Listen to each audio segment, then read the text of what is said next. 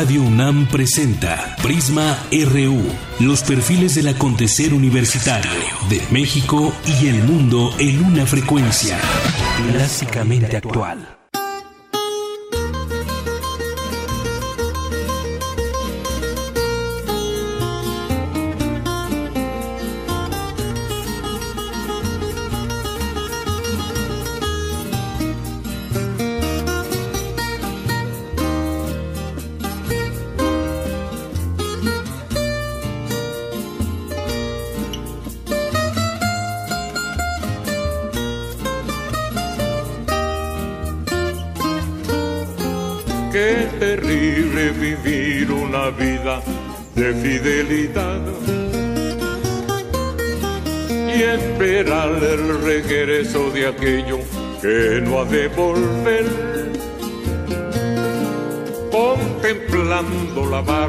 Que llega y luego se va. Como una sombra tras un cuerpo de todos vieron amores que alegarán su vista al volver.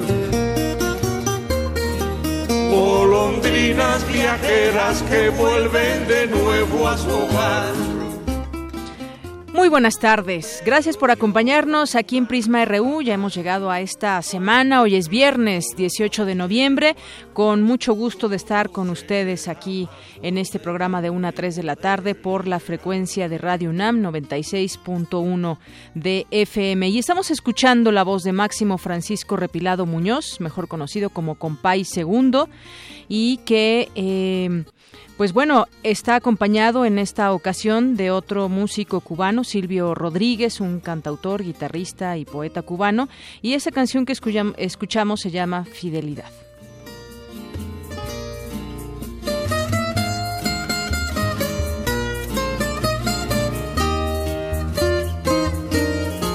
Qué terrible vivir una vida de fidelidad y esperar el regreso de aquello que no ha de volver. Contemplando la barca que llega y luego se va.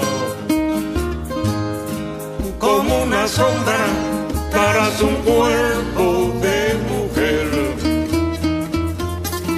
Todos vieron amores que alegarán su vista al volver viajeras que Una con cinco y nació, lo ponemos hoy porque nació un día como hoy de 1907, un 18 de noviembre, en el poblado de Siboney, Cuba. Bueno, así iniciamos hoy porque además también le tendremos mucha información para cerrar la semana. Le tendremos, hay bastante información universitaria que le hemos preparado para usted en este día. Información, por supuesto, nacional, internacional, cultura, deportes, esto y mucho más que encuentran todos los días aquí en Prisma RU. Yo soy Deyanira Morán y les doy la bienvenida para que nos acompañen de aquí a las 3 de la tarde por esta frecuencia. Arrancamos. Portada. Hoy en nuestra portada universitaria, Navila Isabel Padilla se convirtió en la primera mujer en recibir el premio a la excelencia académica en ingeniería de la UNAM. El rector Enrique Graue destacó el alto desempeño de la universitaria al señalar que solo el 14% de las mujeres que ingresan a la educación superior estudian ingenierías. La Cámara Nacional de la Industria Editorial Mexicana entregó el premio Caniem 2016 a siete publicaciones de la UNAM. Entre ellos destaca el libro El juego de pelota mesoamericano de la doctora María Teresa Uriarte, coordinadora de difusión cultural. La Universidad de Harvard anunció la creación de la cátedra Eduardo Matos Moctezuma, académico en ciencias antropológicas por la UNAM. Esto me dio mucho gusto, sobre todo proviniendo de una universidad tan importante como es Harvard. Eh, sobre todo en estos momentos que se haga el reconocimiento de un latinoamericano, de un eh, mexicano concretamente, yo creo que es muy importante. La UNAM es una de las dos únicas universidades mexicanas que figuran en la lista de las 150 instituciones del mundo que ofrecen mayores posibilidades de empleo a sus egresados. Esto lo reveló el ranking global de universidades Times Higher Education. En nuestra portada nacional de hoy, las autoridades detuvieron a un hombre en el aeropuerto de Tapachula, Chiapas, que tenía consigo pasaportes falsos y en cuyas fotografías se observa a personas con las características de Javier Duarte y su esposa Karime Macías. Ante esto, elementos de la Policía Federal, del Ejército y la Armada de México se encuentran en la alerta para ubicar el paradero de Duarte y su esposa para evitar que huyan a Centroamérica. José Narro Robles, secretario de Salud, aclaró que la Federación no tiene ningún adeudo en los estados, esto ante la paralización del servicio médico en Veracruz. Cuando nosotros hemos encontrado uso indebido de los recursos, hemos presentado las denuncias correspondientes. No puedo dar detalles por muchas razones. Primero porque están sujetas a un proceso, pero es el caso de Veracruz. En el caso de Veracruz hay denuncias penales.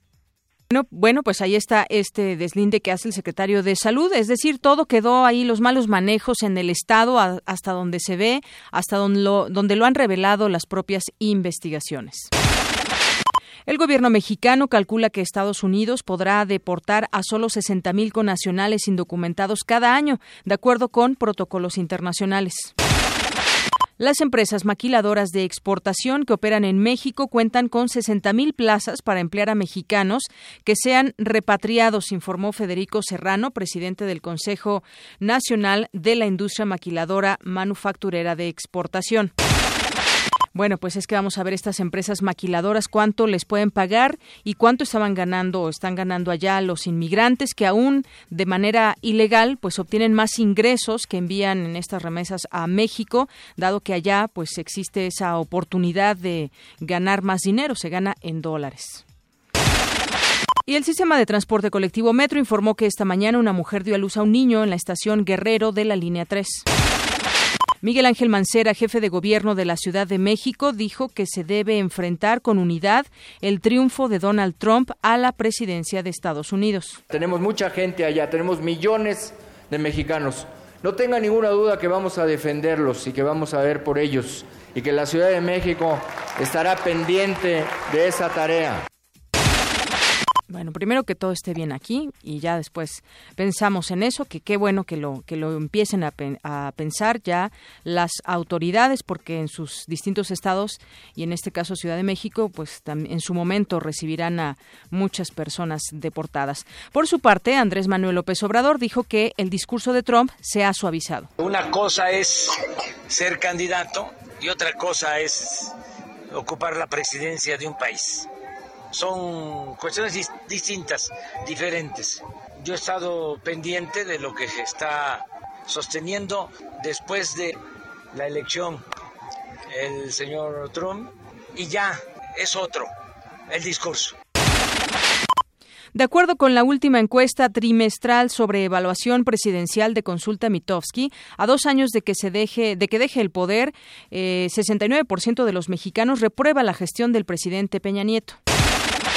Hoy en nuestra portada de Economía y Finanzas, el gobernador del Banco de México, Agustín Carstens, no descarta otro aumento en la tasa de interés de referencia que ayer pasó de 4.75 a 5.25% antes de que finalice el año.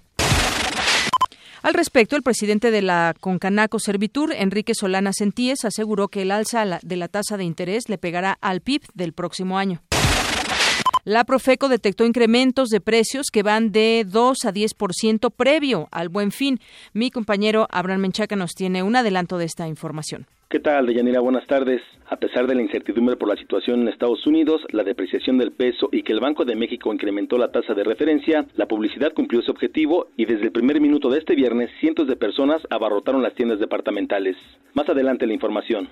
Bueno, y como todos los años desde que está el, Buen Fin, son seis, pues eh, se han encontrado este tipo de, anuncios fraudulentos muchas veces en donde pues, suben los precios antes y después los rebajan, dando la impresión a los, a los consumidores de que están pagando menos por un producto cuando están pagando exactamente lo mismo y en otros casos hasta más pagan. Y en otra información, el sector cultural genera el 7% del Producto Interno bruto, bruto de América Latina, por lo que debe ser considerado como una oportunidad de desarrollo, afirmó Ernesto Piedras, analista económico de las industrias culturales.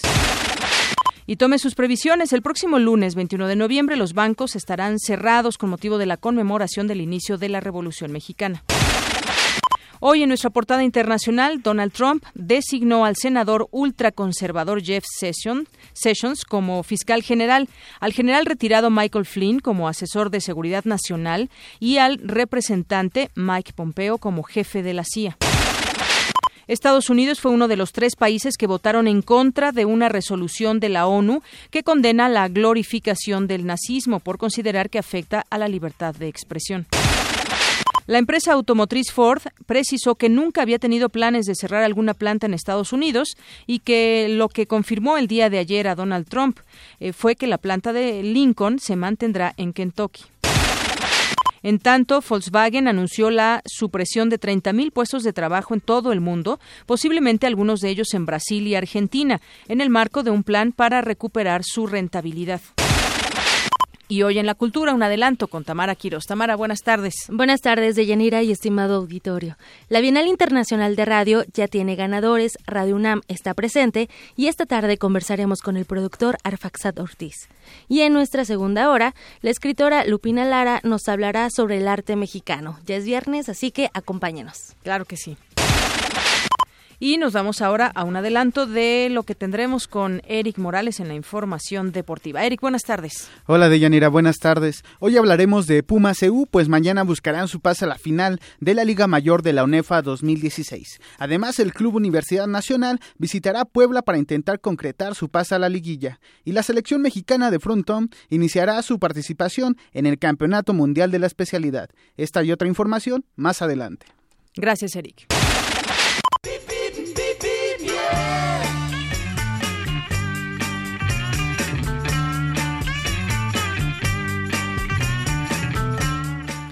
Con 14 minutos y cómo está el tráfico. Es viernes, quincena, bueno, aledaño a algunos campus universitarios. Hay tránsito abundante en prolongación Ignacio Aldama, procedente de Paseo de los Sauces, en dirección a la Prepa 1, Gabino Barreda. Hay que utilizar como alternativa vial Paseo de la Noria. Y misma condición vial en Calzada México Xochimilco, desde Calzada de Tlalpan hacia la Escuela Nacional de Enfermería y Obstetricia. Hay que utilizar como alternativa vial Anillo Periférico. Y finalmente hay carga al cruce con semáforos en Avenida Constitución entre Carretera Vieja a Santiago y la bomba Vialidades Inmediatas a la Facultad de Artes y Diseño.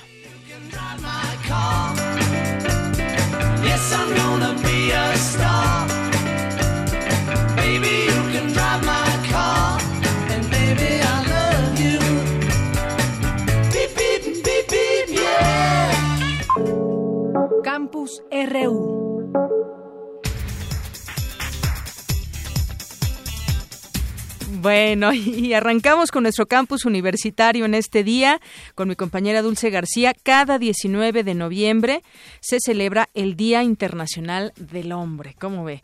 Bueno, mañana, mañana festejarán. Y en 2009 el Comité de Coordinación del Derecho Internacional Humanitario estableció los principales objetivos de la celebración, no para competir con el Día Internacional de la Mujer, sino para fomentar modelos masculinos positivos y mejorar la convivencia. Adelante, Dulce García. ¿Qué tal, Deyanira? Muy buenas tardes a ti y al auditorio de Prisma RU. Cifras del INEGI y del Consejo Nacional de Población revelan que de los 796 mil hogares mexicanos encabezados por un papá, 259 mil son separados o divorciados, 42 mil sufrieron alguna situación de abandono y 495 mil son viudos. Además, 196 mil varones son papás solteros. La UNESCO estableció el Día Internacional del Hombre con la finalidad de resaltar el rol positivo y las contribuciones del sector masculino, además de promover la igualdad de género. La conmemoración no es equivalente al Día Internacional de la Mujer, pues su objetivo principal es la promoción de modelos masculinos positivos, tanto en el ámbito familiar como en el laboral.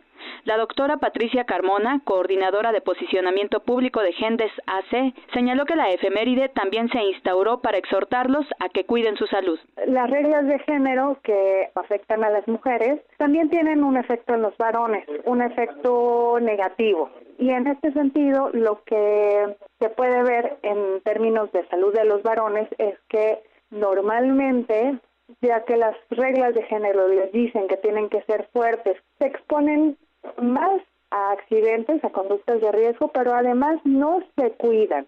¿Y a qué nos referimos con esto? No se revisan, no procuran seguir las instrucciones de eh, médicos y en ese sentido lo que es interesante visibilizar es promover el autocuidado de los varones. El Día Internacional del Hombre, que se conmemora el 19 de noviembre, también pretende propiciar la reflexión sobre las condiciones físicas, sociales y emocionales de este sector de la población. La experta dijo que debería cambiarse la idea de masculinidad que tenemos para que ello se logre. Lo importante es dirigirnos a cambiar la cultura, porque muchas veces pensamos que es un asunto de mujeres y de hombres, y si bien se ve reflejado en nuestras vidas, es un tema de una cultura que nos exige tener unas características, actuar de una manera que no necesariamente tiene que ver con nosotras o con nosotros.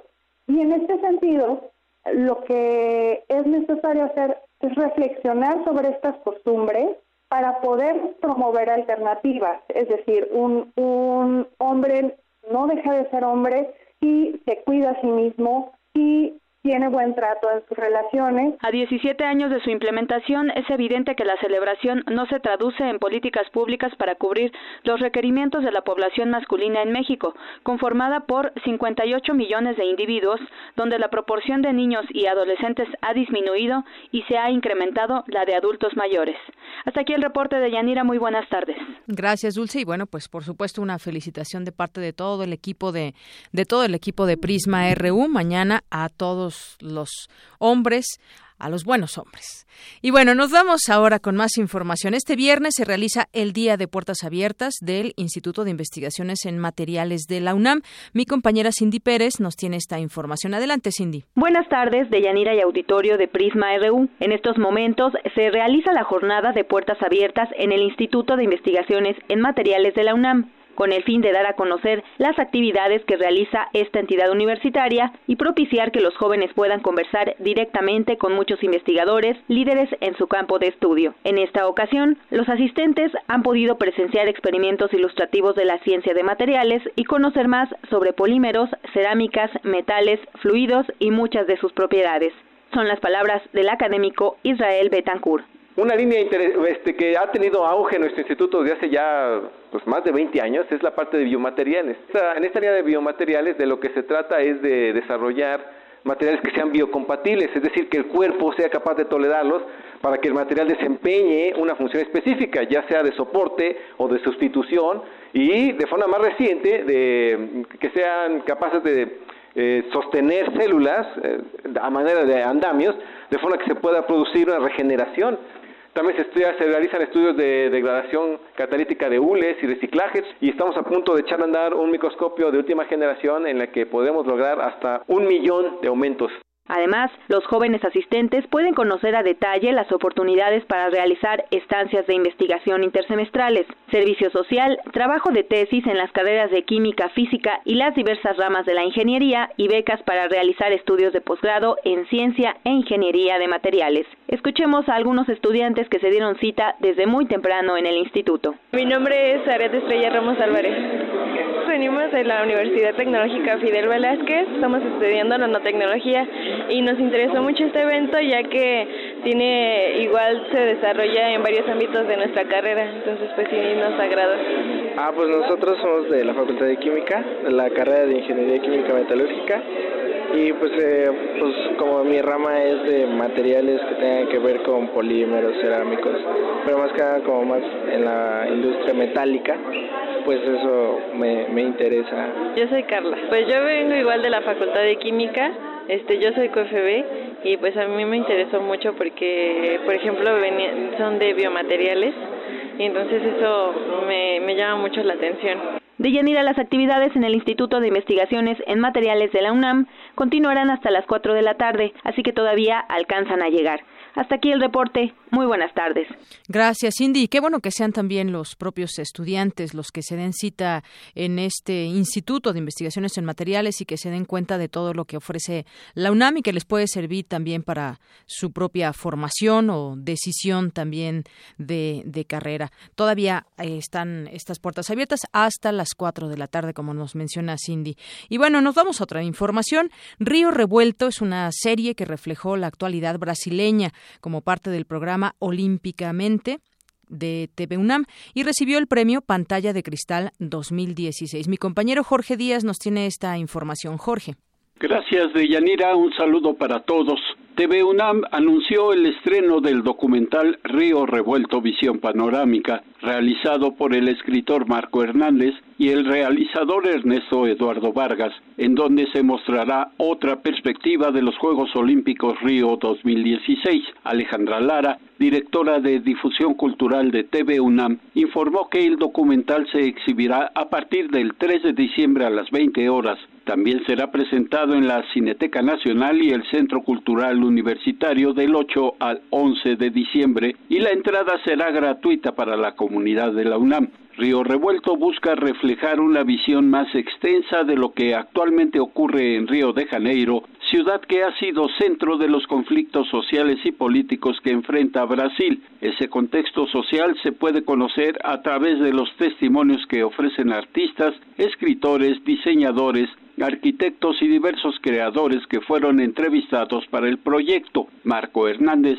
expresó que la meta era de regresar a México con una muestra significativa de lo que el brasileño común vive en la actualidad. Pero empieza diciendo que, el Río está viviendo un tsunami. En cuatro años pasó de ser el, escenario ideal para muchas cosas a, ser el lugar en el que coincidían todas las peores condiciones en cierto sentido. y, es muy difícil para la comunidad en Río, para la sociedad en Río, para la gente de la calle, disociar lo que, lo que sucedía en sus vidas de la crisis política, de la crisis económica y de qué tanto de eso se debía al proyecto limpio. Es cada vez más un hecho de que es muy difícil que una ciudad que no sea de, las grandes potencias pueda enfrentar un, reto como construir la infraestructura y administrar la infraestructura de unos Juegos Olímpicos o de, unos, o de un campeonato de fútbol sin poner en riesgo sus finanzas y, llevará al espectador a atestiguar el auge que viven las industrias creativas, la literatura, el arte contemporáneo, el diseño y la gastronomía, en contraste con la crisis económica y política que culminó con la destitución de Dilma Rousseff ofrecerá una mirada universitaria a partir de los Juegos Deportivos para reflexionar sobre la actividad humana los avances de la ciencia y el conocimiento durante la justa olímpica. Esta coproducción de TV UNAM con la Dirección General de Televisión Educativa y Claro Sport ganó el premio México Mira al Mundo en la categoría de reportajes noticiosos de la edición 2016 del Festival Pantalla de Cristal. El reporte que tenemos de Yanira. Gracias, Jorge. Muy buenas tardes. Y bueno, continuamos con, con otro tema. Ayer dábamos cuenta del aumento en las tasas de interés. Aquí platicamos con una académica de la UNAM, la maestra Alicia, que nos contaba acerca de cómo pues puede impactar estas tasas de interés.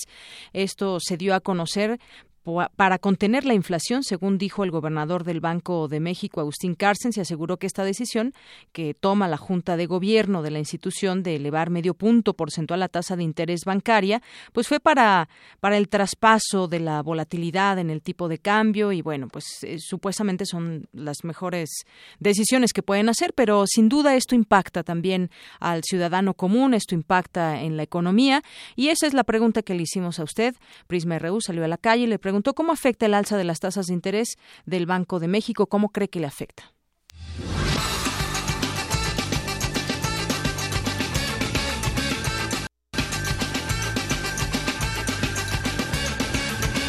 Pues en los gastos, y más uno que renta, en los servicios, pues ahora sí que ya todo está subiendo. Sí, sí nos afecta porque suben los productos que nosotros vendemos y a la vez se lo subimos a la gente y el cliente luego ya no quiere comprar por lo mismo que va, va subiendo.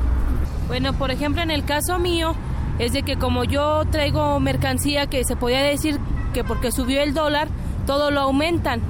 Entonces hay gente que dice que pues en vez de que el presidente nos ayude, nos amuela. Y entonces al rato ya vamos a ser sus esclavos del presidente Ya nadie va a poder ser libre ni vamos a poder ganar nuestro propio dinero para poder comer. Lo que el presidente quiere es, creo que vernos en la ruina, en la miseria, en vez de ayudarnos. Pues sí, ¿no? Todos pues, los incrementos que haya, todos los incrementos que exista, como usted dice, sube el agua, la luz, nos afecta a todos. Puede ser bueno, puede ser malo, todo, todo depende. Siempre nuestro sueldo mínimo nunca sube, pero ya estamos acostumbrados. claro, a todos nos afecta, pues económicamente y en todos los sentidos. Pues sí, y ahorita con lo del dólar y todo, lo triplican y pues a la gente no le, ya no compran por lo mismo de que pues ya todo se les hace bien caro. Yo creo que a todos, ¿no? Pues en la economía, pues en los sueldos, en compras, todo eso, todo eso nos va a afectar. Nos sigue afectando. Pues ya nos estamos acostumbrando exactamente a que incrementa todo y pues no, la inflación sigue, sigue y sigue y no, no, hay, no hay solución además.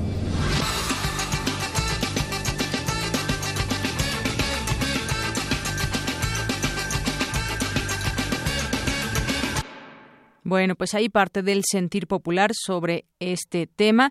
Además, este anuncio, eh, cabe mencionar, no provocó grandes alteraciones en el tipo de cambio. Al menudeo eh, con respecto al dólar se ubicó en 20,70 pesos por dólar, lo que implicó aumentos de entre 5 y 10 centavos según el banco de que se trate. Pero bueno, ahí está este anuncio y vamos a ver cómo van cambiando algunos, algunas situaciones en torno a la afectación de la economía para las personas. Y bueno, entrando de lleno a otros temas nacionales también, en tres meses Peña Nieto bajó cinco puntos más en aprobación. Dice esta nota que hoy destaca el economista que a dos años de que deje el poder y cuatro de que los asumió, 69% de los mexicanos reprueba la gestión del presidente Enrique Peña Nieto y 24 solamente la prueba. De acuerdo con la última encuesta trimestral sobre evaluación presidencial de Consulta Mitofsky, entre agosto pasado y el presente mes, el porcentaje de aprobación del gobierno de Peña Nieto cayó cinco puntos porcentuales, en tanto que el de desaprobación subió cuatro. Hace tres meses se ubicaba en, de, en 29 y 65 por ciento respectivamente. Las cifras indican los peores porcentajes alcanzados por el mandatario mexicano en los cuatro años que lleva como presidente de México, ya que en diciembre de 2012, tras asumir el cargo, tenía una aprobación de 54 por ciento y una desaprobación de 35 por ciento. Bueno, pues es que ya después de los años van pasando y nos damos cuenta de pues del desastre de pronto en muchos temas, ¿no? Y, y eso evidentemente afecta en la aprobación a un presidente, a un mandato. Sobre todo yo creo que hablan las acciones y pues muchas veces las malas decisiones también. En otros temas, pues arrestaron ya en Tapachula un sujeto con pasaporte falso de Duarte. Todo indicaría que quiso huir o intenta huir por la frontera sur hacia Guatemala. Elementos de la Policía Federal detuvieron en el aeropuerto de Tapachula, Chiapas, a una persona que portaba consigo pasaportes falsificados con las fotografías de Javier Duarte de Ochoa y su esposa Karime Macías, con los cuales pretenderían internarse a Guatemala. Los hechos ocurrieron hace ocho días, hace ocho días ocurrieron, pero hasta ahora trascendió a los medios de comunicación. El detenido quedó a disposición de la Procuraduría General de la República para continuar con las investigaciones para la localización del gobernador con licencia del estado de Veracruz, Javier Duarte, quien es prófugo de la justicia y enfrenta una orden de aprehensión por delincuencia organizada y operaciones con recursos de procedencia ilícita. El pasaporte, que tiene una fotografía de Javier Duarte con bigote, está a nombre de Huerta del Villar Alex mientras que el de su esposa Karime Macías aparece a nombre de Ponce Arriaga Gabriel, es decir, ahí falsificando además documentos, que ese debería ser otro delito, sin duda, en dado caso que se les logre eh, involucrar con ello, porque ahora solamente se encontraron estos pasaportes falsos con sus fotografías. Y mientras tanto, como está Veracruz. Hemos tenido aquí pues un monitoreo constante de lo que sucede en este estado. Este desfalco de 182.895 millones de pesos durante la gestión del exgobernador de Veracruz o gobernador con licencia tiene paralizado al estado. En el tema, por lo menos eh, muchas de las personas que trabajan en la administración pública, la suspensión de actividades en dependencias estatales colapsó ayer la atención administrativa en educación, servicios médicos agua potable, protección civil y hasta la vigilancia policial. Fuentes de gobierno veracruzano reconocen el atraso en el pago de al menos 50 mil trabajadores del Estado desde el martes 15 de noviembre a la fecha. Tan solo ayer dábamos cuenta de de que trabajadores de la normal estatal, policías de tránsito y de inspección de transporte y personal de protección civil del Centro Estatal de Transfusión Sanguínea, de la Contraloría y la Comisión de Aguas del Estado salieron a las calles en demanda del pago de sus salarios. Estas manifestaciones se sumaron a los paros de más de 25 mil trabajadores del sector salud, entre médicos, enfermeras, personal administrativo, que cerraron hospitales y clínicas desde el miércoles, y también a las del magisterio y de 1.200 empleados de la Dirección de Prevención y Reinserción Social. La burocracia, es decir, en el estado de Veracruz, está conformada por unos 180 mil trabajadores, de los cuales alrededor de 120 mil son del sector educativo, 25 mil del médico y 11 mil de seguridad pública, más o menos, para darnos una idea en números de cuánto y cómo está afectando. Y los trabajadores, yo creo que pues no van a, por, a parar en sus reclamos en este en este sentido. Y en otro en otro lado también con Duarte, que tiene que ver con Duarte, pero en este caso César Duarte exgobernador de Chihuahua, pues ante la crisis financiera heredada por el priista, el gobernador panista, que actualmente está ahí, Javier Corral, advirtió que está considerando emprender una colecta nacional o internacional si el gobierno federal no apoya a Chihuahua. Prácticamente algunos hasta titulan que botea Javier Corral por Javier Corral por desvíos de, de Duarte, de su antecesor.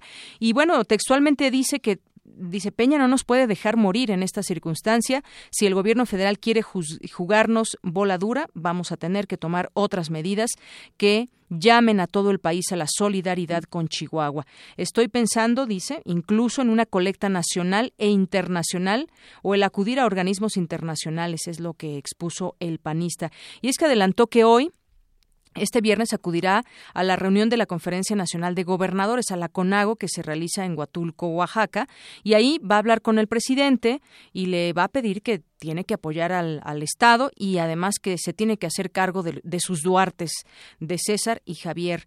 El mandatario de extracción panista dijo que no hay manera de que Chihuahua salga adelante solo y no es posible dejar de pagarle a la gente o diferir los pagos a los trabajadores porque el problema de liquidez del gobierno de Chihuahua es muy grave. Pues terrible cómo enfrenta ahora las finanzas, cómo las heredó y en el caso de Veracruz también lo estaremos viendo una vez que entre Miguel Ángel Yunes al gobierno de Veracruz.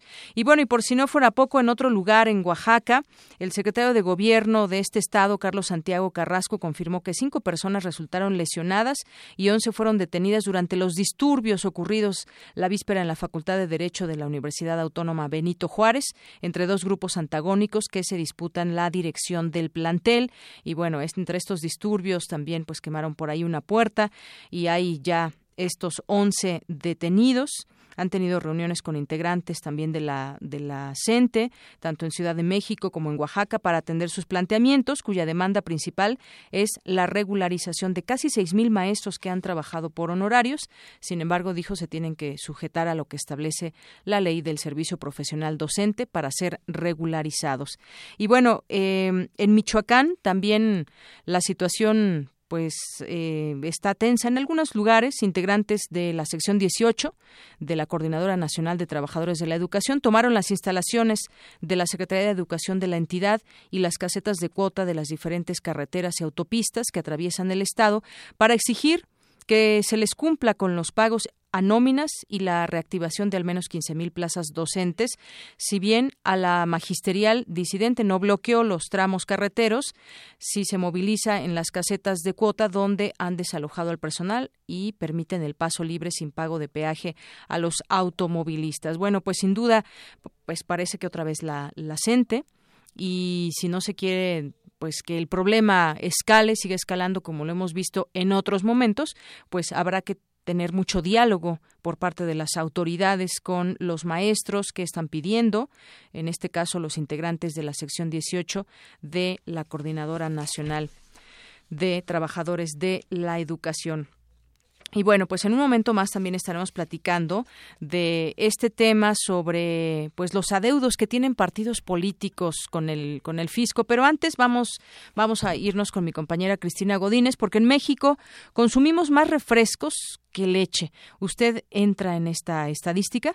Mi compañera Cristina Godínez nos tiene esta información. Adelante. De Auditorio de Prisma RU, la Organización de las Naciones Unidas para la Alimentación y la Agricultura considera que una dieta saludable debe incluir medio litro de leche al día. No obstante, en México la ingesta per cápita es de 350 mililitros y en el caso de las mujeres no alcanza los 200 mililitros. Lo anterior contrasta con el consumo de bebidas azucaradas como jugos procesados que es superior. Pues de acuerdo con datos del sector salud, del consumo mensual de bebidas, el 20% corresponde a agua, el 36% a leche y el 44% a refrescos. Amelia Farrés González Arabia, de la Facultad de Química de la UNAM, explica que la leche es rica en proteínas, vitaminas y calcio, por lo que debe estar presente en la alimentación del individuo en todas las etapas de crecimiento. Los niños pequeños con esa dosis prácticamente satisfacen la necesidad de proteína diaria. En cambio, una persona, por ejemplo, una mujer premenopáusica, pues requiere de una dosis más grande, requeriría de tres raciones de leche al día para satisfacer sobre todo las necesidades de calcio. Es más crítica, por ejemplo, la pubertad y la adolescencia, donde se está formando y creciendo el esqueleto y el, en general el sistema musculoesquelético. Y en el caso de los adultos mayores cambia porque se requiere, pero eh, el propósito es diferente, es básicamente satisfacer la masa muscular que se pierde y desde luego la salud del sistema musculoesquelético.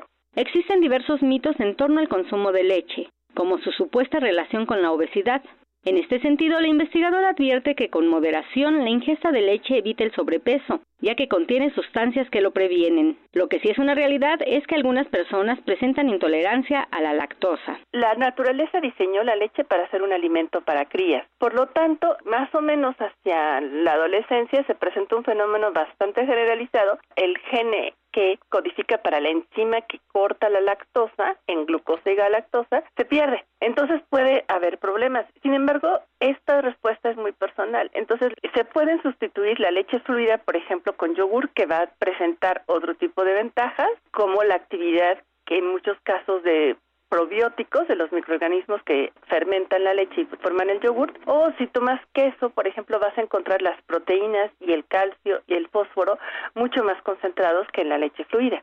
Entonces, se recomiendan tres raciones, pero puedes alternarlo con cualquier tipo de producto lácteo. Para contar con buenos hábitos alimenticios, la doctora Farrés recomienda investigar la información científica y académica disponible sobre el tema. Este es el reporte Buenas tardes.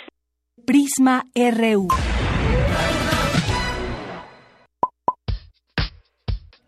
Conocer tu opinión. Síguenos en Twitter como arroba PrismaRU. Bien, y ahora hacemos contacto vía telefónica con Ciro Murayama, él es consejero del Instituto Nacional Electoral. ¿Qué tal, consejero? Buenas tardes, bienvenido. Hola, muy buenas tardes, un gusto estar en Radio Man. Muchas gracias.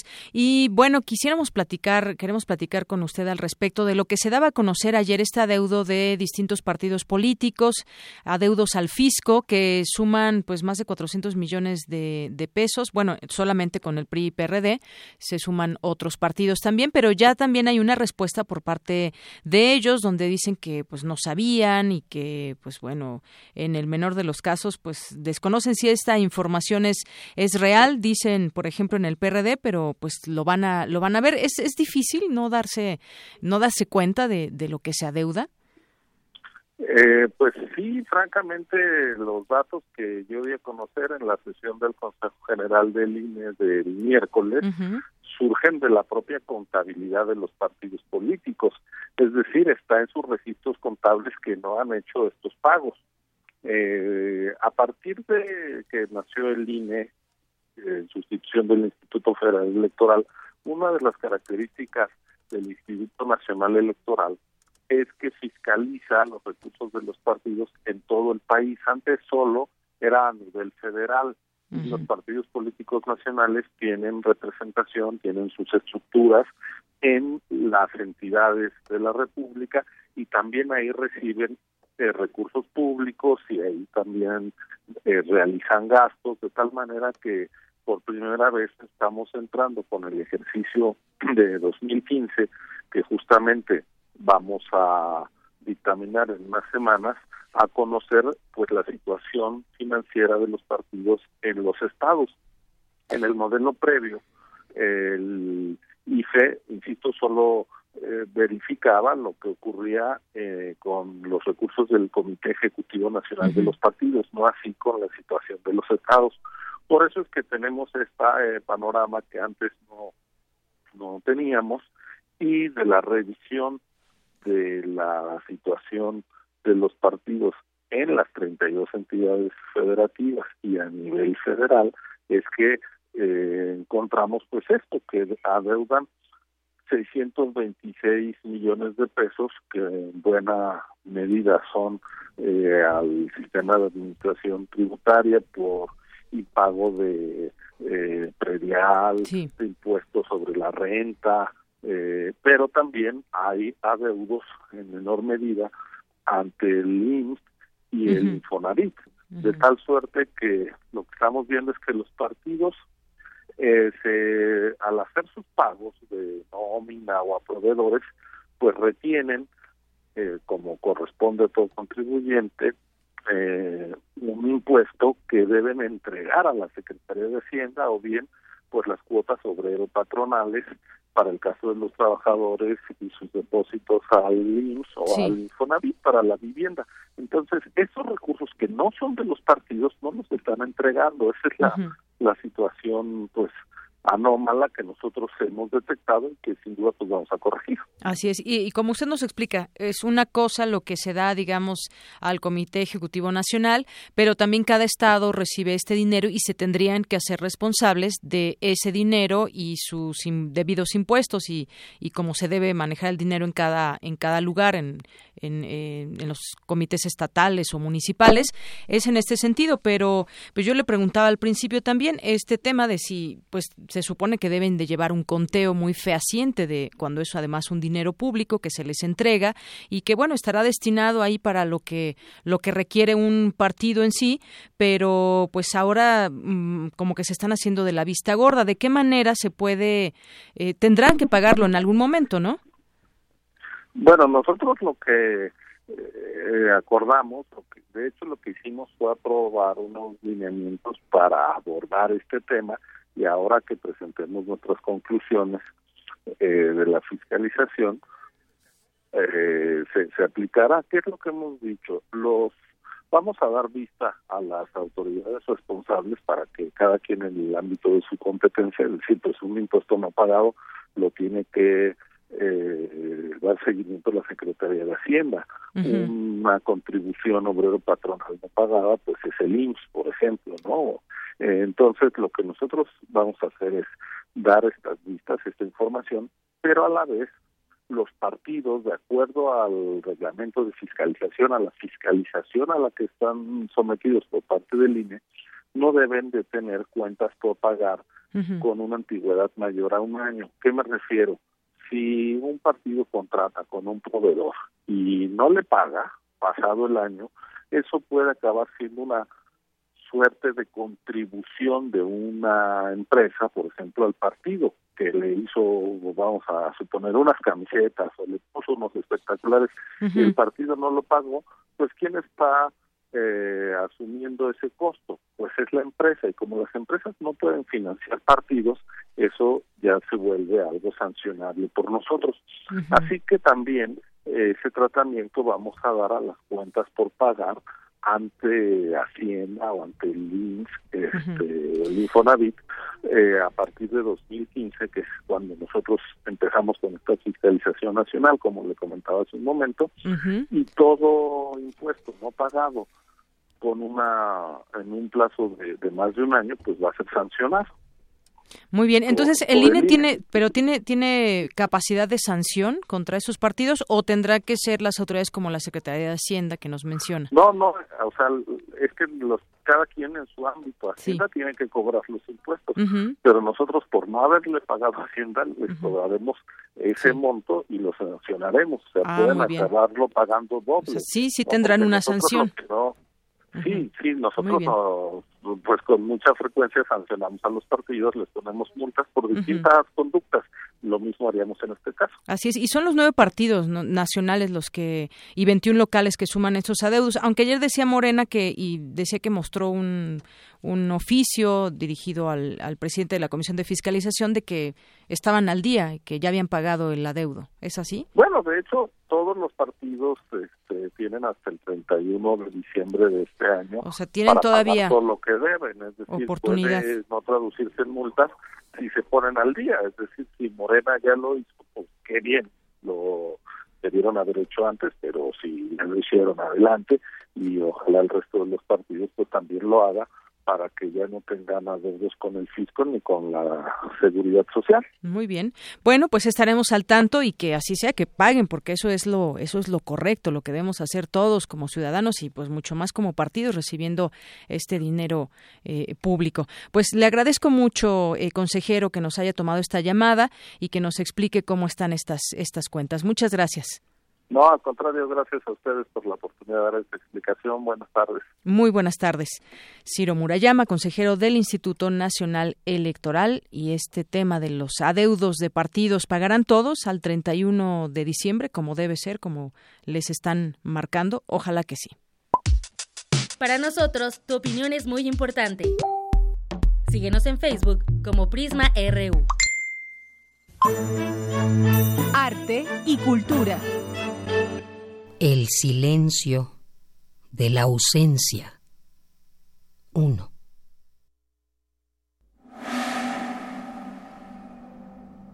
Abrió los ojos. No pudo ver nada. El lodo le nublaba la vista por completo. Le ardía. Quiso gritar, gritar, gritar, gritar. Gemir al menos, pero la tierra mojada. La sangre en fuga, fuga. Se convirtieron en su lengua en un sabor imposible de degustar que lo enmudecía. Elevó un poco la cabeza para respirar. Tomó aire largamente. Al hacerlo, pudo sentir el sabor del silencio que le rodeaba, de la muerte que ocurría a su alrededor. Pero también podía sentir la piel adentro, próxima y ansiosa. Quiso rezar un Padre Nuestro, pero las palabras se le agolpaban, imposibles. Padre Nuestro, dijo una vez mientras con la todavía sucia palma de la mano trataba de limpiar sus ojos. Logró ver a lo lejos las luces de lo que sabía que era su pueblo. Padre Nuestro, repitió, nuestro nuestro. La palabra lo abarcaba todo. Lo que su mirada cansada alcanzaba a reconocer. La tierra en su boca que ahora sabía diferente. Nuestro. Nuestro. Repitió una y otra vez como si en ello se le fuera la vida. Y en ello se le iba. Su tacto reconoció lo que desde la tierra se eleva por sobre la muerte. Nuestro. Bien, pues ya estamos en Cultura con Tamara Quirós, que además hoy nos trae un invitado de casa. Así es, Deyanira, muy buenas tardes nuevamente. Durante 20 años, la Bienal Internacional de Radio se ha consolidado como un encuentro de intercambio multicultural. Este año se conmemora la décimo primera edición y tenemos el honor de tener en la cabina, en esta cabina, Arfaxat Ortiz, académico de la Facultad de Estudios Superiores Acatlán, conductor de la Feria de los Libros, programa que se transmite por el 860 de AM y productor de Radio UNAM. Arfaxat, primero quiero darte la bienvenida a esta cabina. Y en segundo lugar, felicitarte por tu viaje a Zacatecas y por favor, compártenos, ¿a qué vas a Zacatecas? Pues muchas gracias, eh, Tamara, de Yanira. Bienvenido. Pues eh, un gusto estar aquí en Prisma RU y pues el viaje tiene que ver con esta em, invitación que me hace la Bienal, no solamente a mí, claro, sino a todos los que participamos en este concurso que lanza la Bienal de Radio eh, premiando a lo mejor de la producción radiofónica. Y em, la ceremonia será en Zacatecas y el audio que escuchamos eh, forma parte de un proyecto que se realizó aquí en Radio UNAM que se tituló Si hay olvido, no hay justicia para recordar a un año de acontecido este hecho tan lamentable de los normalistas allá en Ayotzinapa, entonces Radio UNAM decidió también formar parte de las voces que hablaban sobre esta situación tan crítica que se vivió. Y entonces se reunieron a 43 poetas, a 43 artistas sonoros para que em, se conjuntaran esos esfuerzos y se mm, transmitieran estas eh, minificciones o esos relatos que dieran una visión distinta de este hecho que se había dado en Ayotzinapa, ¿no? Una serie que también eh, se transmitió durante 43 días hasta que se conmemorara precisamente el año de este lamentable hecho. Y en esta ocasión la Bienal entonces eh, cree con cree y considera que es eh, un trabajo digno de estar en la final y es por eso que eh, la ceremonia será mañana y pues esperemos que este trabajo salga premiado, no solamente por la cuestión personal que obviamente me significa mucho, sino porque es una manera de eh, reconocer el trabajo que día a día hace Radio UNAM. Claro, sobre todo, bueno, también eso, ¿no? Un homenaje, bueno, primero, ¿no? En, en esta serie, si hay olvido no hay justicia, un homenaje al recuerdo. Claro. la gente no muere si uno los recuerda. Y tengo entendido que también estuvo Rosa Parks de la serie Resiliente, que es también uno de los trabajos con los que participas. Ambas producciones finalistas en la categoría Profesionales de la Radio dentro del tema Arte y Cultura. Así es, esta serie de Resiliente fue una idea original de la compañera Tere Juárez de Radio Educación, que viene a Radio UNAM, propone este proyecto y eh, tengo la fortuna, el gusto de trabajar con ella como productor. Em, ¿Cuál es el propósito de esta serie? Em, primeramente, el subtítulo lo dice, porque la paz se reconstruye, se crea y se transforma. Y es una manera de mostrar cómo las personas o las comunidades, después de un hecho trágico, difícil, encuentran un camino para rehacer su vida. No necesariamente que su vida vuelva a ser como antes, pero sí con nuevos caminos, nuevas perspectivas. Y entonces surge esta serie eh, y en los primeros programas se mm, tratan, eh, digamos, de programas históricos, por decirlo de alguna manera, con personajes como Ana Frank, como Martin Luther King, como la propia Rosa Parks, personas que ante la dificultad de su momento lograron eh, hacer una diferencia, hacer un cambio, y en particular Rosa Parks se le recuerda como una de las iniciadoras de los movimientos por los derechos de la comunidad negra en Estados Unidos. Y es por eso que también esta producción eh, está participando como finalista en la Bienal de Radio. Muy bien, bueno, pues yo creo que ese es, es, el tema, ¿no? La creatividad, el salir, el hacer y bueno, se agradece que se realicen este tipo de eventos donde convergen los debates, el conocimiento y la práctica radiofónica en relación consigo mismas y con otras eh, de, de formas de creación cultural y sobre todo mediática. Así es, y ante todo el gusto por la radio, que es lo fundamental. Claro, después con la práctica uno va aprendiendo, va conociendo, se va mejorando el trabajo radiofónico, pero ante todo será el amor por la radio. Y claro, el hacerlo en Radio UNAM da un plus eh, muy significativo, porque estamos arropados por la universidad, porque Radio UNAM también es importante, es una estación que cumple más de 70 años, más de siete décadas, y ha marcado también una pauta en el quehacer radiofónico. Y, ante todo es eso, ¿no? La pasión, la pasión por hacer radio. 79 años, y bueno, los que nos quedamos en la Ciudad de México podremos seguir la transmisión en vivo por www.bienalderadio.gov mx vamos a seguirte la pista Arfaxat y también le vamos a seguir eh, la pista a nuestro editor de la revista rúbrica de, de esta emisora Radio UNAM a Héctor Salik que bueno participó con el apando. Y vamos a despedirnos con un fragmento de este de este de esta categoría que es la misma arte y cultura. También está dentro de los finalistas y próximamente estará en esta cabina con nosotros. Así es. Pues muchas felicidades Arfaxat nos escuchamos más tarde. Claro que sí. La droga. ¿Ya llegó la droga? Hijo, deja de estar chingando. Monos azules, monos apandados. jodidos. Todos jodidos. Monos azules jodidos encerrados en sus rejas. Fregadas rejas. Hacen como que cuidan la entrada de la crujía, pero nada más caminan de un lado a otro. Monos de la chingada. Viven en un cajón. Déjame ver. Quiero ver. Quiero ver a mi madrecita. ¡Carajo! ¡Suéltame, carajo! ¿Para qué quieres sacar la cabeza? Solo se puede ver con el ojo derecho. El postigo estorba, carajo. Te he dicho pinche mil veces que con el ojo izquierdo solo vas a ver la lámina. Tengo que ver a mi jefecita. Pues no la vas a ver porque estás tuerto y estás bien pinche tullido y tiemblas como chihuahueño. Ya no estés fregando. Que si te asomas, te vas a ver más feo que Juan el Bautista. Con la cabeza en bandeja de hierro, apandado, tuerto y chillando como perrito. rifado, Polonio, rifado. Zarpazo RU.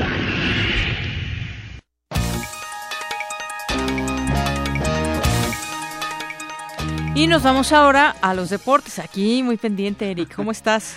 Bien, bien, muchas gracias, Deyanira. Pues te cuento que mañana Pumas EU visitarán a las Águilas Blancas de la Universidad Autónoma de Chihuahua y buscarán su pase a la final de la Liga Mayor de la UNEFA 2016. Será un duelo complicado para el cuadro de la UNAM porque en la temporada regular las Águilas le pegaron a los felinos en Ciudad Universitaria por un marcador de 21 a 18. El conjunto auriazul llegó a la semifinal tras vencer en los cuartos a, a los Lobos de la Universidad Autónoma de Coahuila 35 puntos a 7. Por su parte, el cuadro chihuahuense derrotó a las Águilas Blancas del Politécnico por un marcador de 45 unidades a 31. Esta semifinal será el día de mañana a las 6 de la tarde en el Estadio Olímpico Universitario de la UACH. Nos vamos ahora con fútbol soccer, pues el Club Universidad Nacional visitará al Puebla en la última jornada del torneo Apertura 2016. La escuadra universitaria se ubica en la séptima posición con 24 unidades. En caso de perder, podría ser desplazada a la novena o décima posición y así quedar fuera de la liguilla. Y en caso de conseguir los tres puntos, los auriazules podrían llegar inclusive a la cuarta posición de la tabla general en caso de que Chivas y América pierdan, sus respectivos compromisos. Los Pumas visitarán a los Camoteros en el Estadio Cuauhtémoc. El partido se llevará a cabo el próximo domingo a las 6 de la tarde. En otros enfrentamientos de la jornada 17 del fútbol mexicano, esta noche Veracruz recibirá a Tijuana, mañana Cruz Azul recibirá a León, Atlas visitará a los Jaguares, Tigres se medirá frente a Querétaro, Morelia medirá fuerzas con Monterrey, Pachuca recibirá a las Águilas del América y Necaxa visitará al Guadalajara. El domingo Toluca recibirá a Santos y Puebla a los Pumas de la UNAM. Y ya que estamos hablando de los Pumas, quien, quien buscará hacer historia con el cuadro de la UNAM es Santiago Palacios, jugador de la cantera universitaria que en 2011 emigró al fútbol de los Países Bajos. Palacios militó cinco años en el viejo continente mientras obtuvo experiencia en equipos de la tercera división y continuaba sus estudios universitarios. En la temporada 2015-2016 terminó como el goleador del campeonato de la tercera división con 27 goles en 28 partidos. Para este torneo regresó a México y en el duelo pasado contra Morelia jugó 45 minutos en los que anotó el gol del empate. Pues hay que darle seguimiento a Santiago Palacios, quien está eh, con mucha experiencia de regreso al fútbol mexicano y Pumas necesita de jugadores que tomen, eh, digamos, la estafeta para que logre la clasificación a la liguilla que está en sus manos. Esperemos el domingo a ver qué pasa. Que se pongan bien las pilas. Así es. Y bueno, y las pues ganas y todo. También mucha suerte a Pumas EU. Mañana tiene una visita complicada, pero seguramente estarán en la final contra Auténticos Tigres, que jugará por su parte po contra los Potros Salvajes de la Autónoma del Estado de México. Y bueno, en una hora les comentamos más información. Y en su momento ya nos tendrás los detalles de estos partidos. Gracias, gracias Eric. Bien, y nos vamos ahora a un resumen de esta primera hora de Prisma RU. Ruth Salazar, buenas tardes. Gracias, Deyanira. Buenas tardes. A ti y a nuestro auditorio, este es el resumen. En entrevista con Prisma RU, Ciro Murayama, consejero del Instituto Nacional Electoral, habló sobre los 626 millones de pesos que adeudan nueve partidos políticos nacionales y 21 locales, que arrastran desde 2015 y años previos. La situación de los partidos en las 32 entidades federativas y a nivel federal es que encontramos pues esto, que adeudan 626 millones de pesos que en buena medida son eh, al sistema de administración tributaria por y pago de predial, de impuestos sobre la renta, pero también hay adeudos en menor medida ante el INS Fonavit. Quédense con nosotros. En la segunda hora de Prisma RU hablaremos con Erico Flores Pérez, director general de las delegaciones de la Procuraduría Federal del Consumidor, sobre el operativo que implementarán durante el buen fin para evitar posibles abusos. Hasta aquí el resumen de Yanira. Buenas tardes. Gracias, Ruth. Buenas tardes. Vamos a hacer una pausa. Regresamos con más información aquí en Prisma RU. Queremos conocer tu opinión. Síguenos en Twitter como arroba PrismaRU. Para nosotros, tu opinión es muy importante. Síguenos en Facebook como PrismaRU. Dejar huella en cada aula de la UNAM es un deber de un verdadero Puma. Deja tu huella y apoya Fundación UNAM a de cara a miles de universitarios. Súmate 5340-0904 o en www.funam.mx. Contigo hacemos posible lo imposible. Soy Alejandra Barrales, presidenta del PRD. Hoy te quiero hablar como madre de familia. Sé del esfuerzo que hacemos todos los días. Ser mujer, trabajadora y madre al mismo tiempo no es fácil. Acoso, salarios injustos, discriminación. Pero solo criticando no resolvemos nada. Por eso en el PRD hemos trabajado para apoyarte, para que decidas sobre tu cuerpo, endurecer las penas a los abusadores y garantizar salud para ti. Juntas tenemos la fuerza para cambiar este país. PRD, piensa en la gente. De las vistas de Salvador Toscano a la época de oro. Del celular a, la era digital. Filmoteca UNAM, celebrando 120 años de la llegada del cine a México. Sala de exposiciones, acervo y restauración, cine en línea, talleres, hemeroteca. Circuito Mario de la Cueva, frente a la Facultad de Ciencias Políticas y Sociales. Entra a www.filmoteca.unam.mx. Ahí encontrarás la oferta visual que tenemos para ti. Filmoteca UNAM. Puedes contagiarte de influenza y contagiar a los demás en cualquier parte. Por eso, es importante vacunar a niños de 6 meses a 5 años, adultos mayores de 60 años, embarazadas, personal de salud y personas con enfermedades crónicas no controladas. La vacuna es segura y gratuita. Infórmate en www.gov.mx diagonal salud. Secretaría de Salud. Este programa es público, ajeno a cualquier partido político. Queda prohibido el uso para fines distintos a los establecidos en el programa. Una orquesta en la cocina. Cuarteto de cuerdas en el auto. Y un violonchelo solista sentado en el sillón favorito de la sala. Orquesta Filarmónica de la UNAM. Desde la sala Nezahualcóyotl. Escucha los conciertos los domingos al mediodía. Desde la comodidad de tu casa. 96.1 FM. Radio UNAM.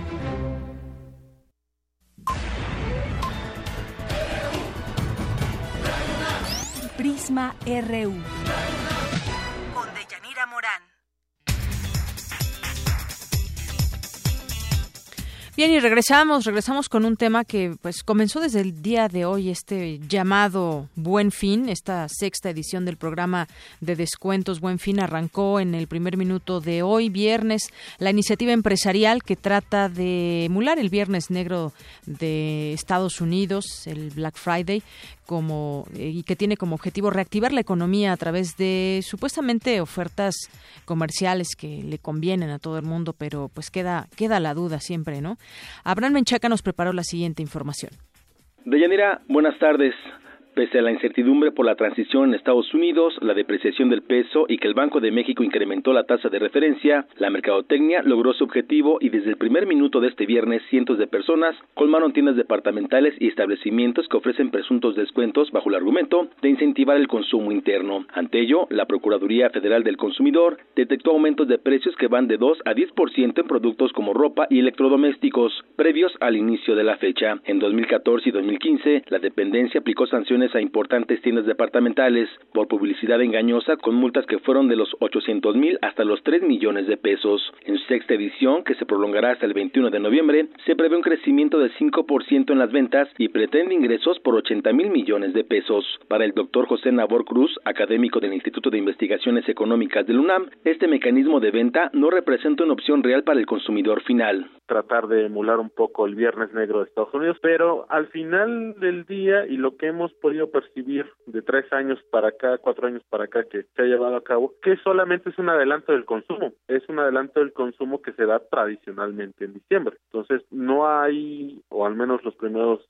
análisis que se pueden llevar a cabo, no se observa un componente alto o un fuerte impacto positivo en la demanda de todo el año a través de las compras que se dan en el buen fin. Me parece que ahí también lo más importante sería que se estimulara a los consumidores a revisar los precios previamente, pero lo ideal hubiera sido que los consumidores pudieran hacer una revisión de los precios, sobre todo los aparatos electrodomésticos, que son los que tienen más alta demanda, en los meses de agosto, septiembre, octubre, y realmente pudieran analizar si hay una oferta, si hay una reducción importante del precio de esos bienes que desean adquirir y los comprar.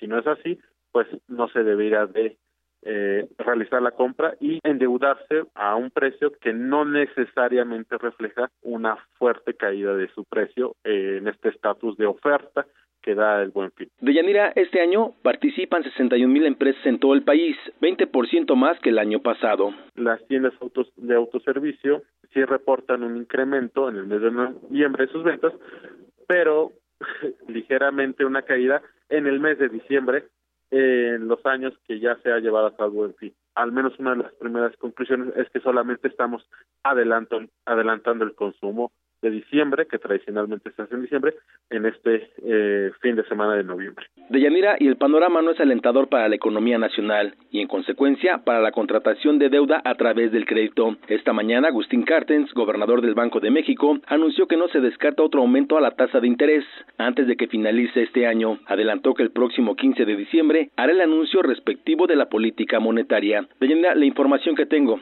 Buenas tardes. Gracias, Abraham. Muy buenas tardes. Pues sí, el panorama no es alentador para el país y muchas veces, como nos decía este experto, un precio que se, paga por un precio que realmente no es la gran oferta que nos hacen creer. Pero bueno, también donde ha habido y en su momento en las estas seis ediciones del Buen Fin es justamente también en la Profeco. Para hablar de ese tema ya tengo la línea telefónica al maestro Erico Flores Pérez, él es director general de delegaciones de la Profeco. ¿Qué tal, maestro? Buenas tardes, bienvenido. Bueno, ¿me escucha, maestro? Bueno, creo que no me escucha el maestro Erico Flores Pérez. Queremos platicar con él. Él es director general de delegaciones de la Profeco porque, como le decía, todas las ediciones hemos tenido quejas de parte de consumidores en torno a um, ofertas que muchas veces no se hacen válidas y otro tipo de, cuestiones referentes al consumidor y quejas que hay en todo, pues en muchas, en muchas de las tiendas, muchas veces. Maestro Erico Flores Pérez, bienvenido. Muchas gracias, Deyanira. Bueno, pues gracias, gracias. Yo quisiera eh, empezar preguntándole, pues hasta el momento cómo va esta también verificación que ustedes hacen, que ustedes se encargan de hacer en distintos puntos y sobre todo estar muy atentos con los con los consumidores que muchas veces, pues como en otras ediciones han estado han estado haciendo algunas quejas por parte de de algunas de ellos porque algunas tiendas no les hacen válido alguna alguna oferta o lo que prometen y pues muchas otras cosas en este sentido. ¿Qué nos puede decir como pues al, arranque de este buen fin el día de hoy? Con mucho gusto, eh, Deyanira. Bueno, pues platicarte que, eh, eh, como ya bien has referido, esta es la sexta edición de El Buen Fin, en donde más de 61 mil empresas se han registrado para participar oficialmente en eh, este eh, maratón de descuentos que tiene como propósito, primero, incentivar la economía nacional, pero también generar condiciones de un consumo justo, eh, a lo cual el Procurador Federal del Consumidor, Ernesto Nemer, ha llamado a los ciudadanos mexicanos a hacer un consumo informado, un consumo responsable, un consumo que nos permita aprovechar las ofertas que este buen fin presenta, ¿verdad?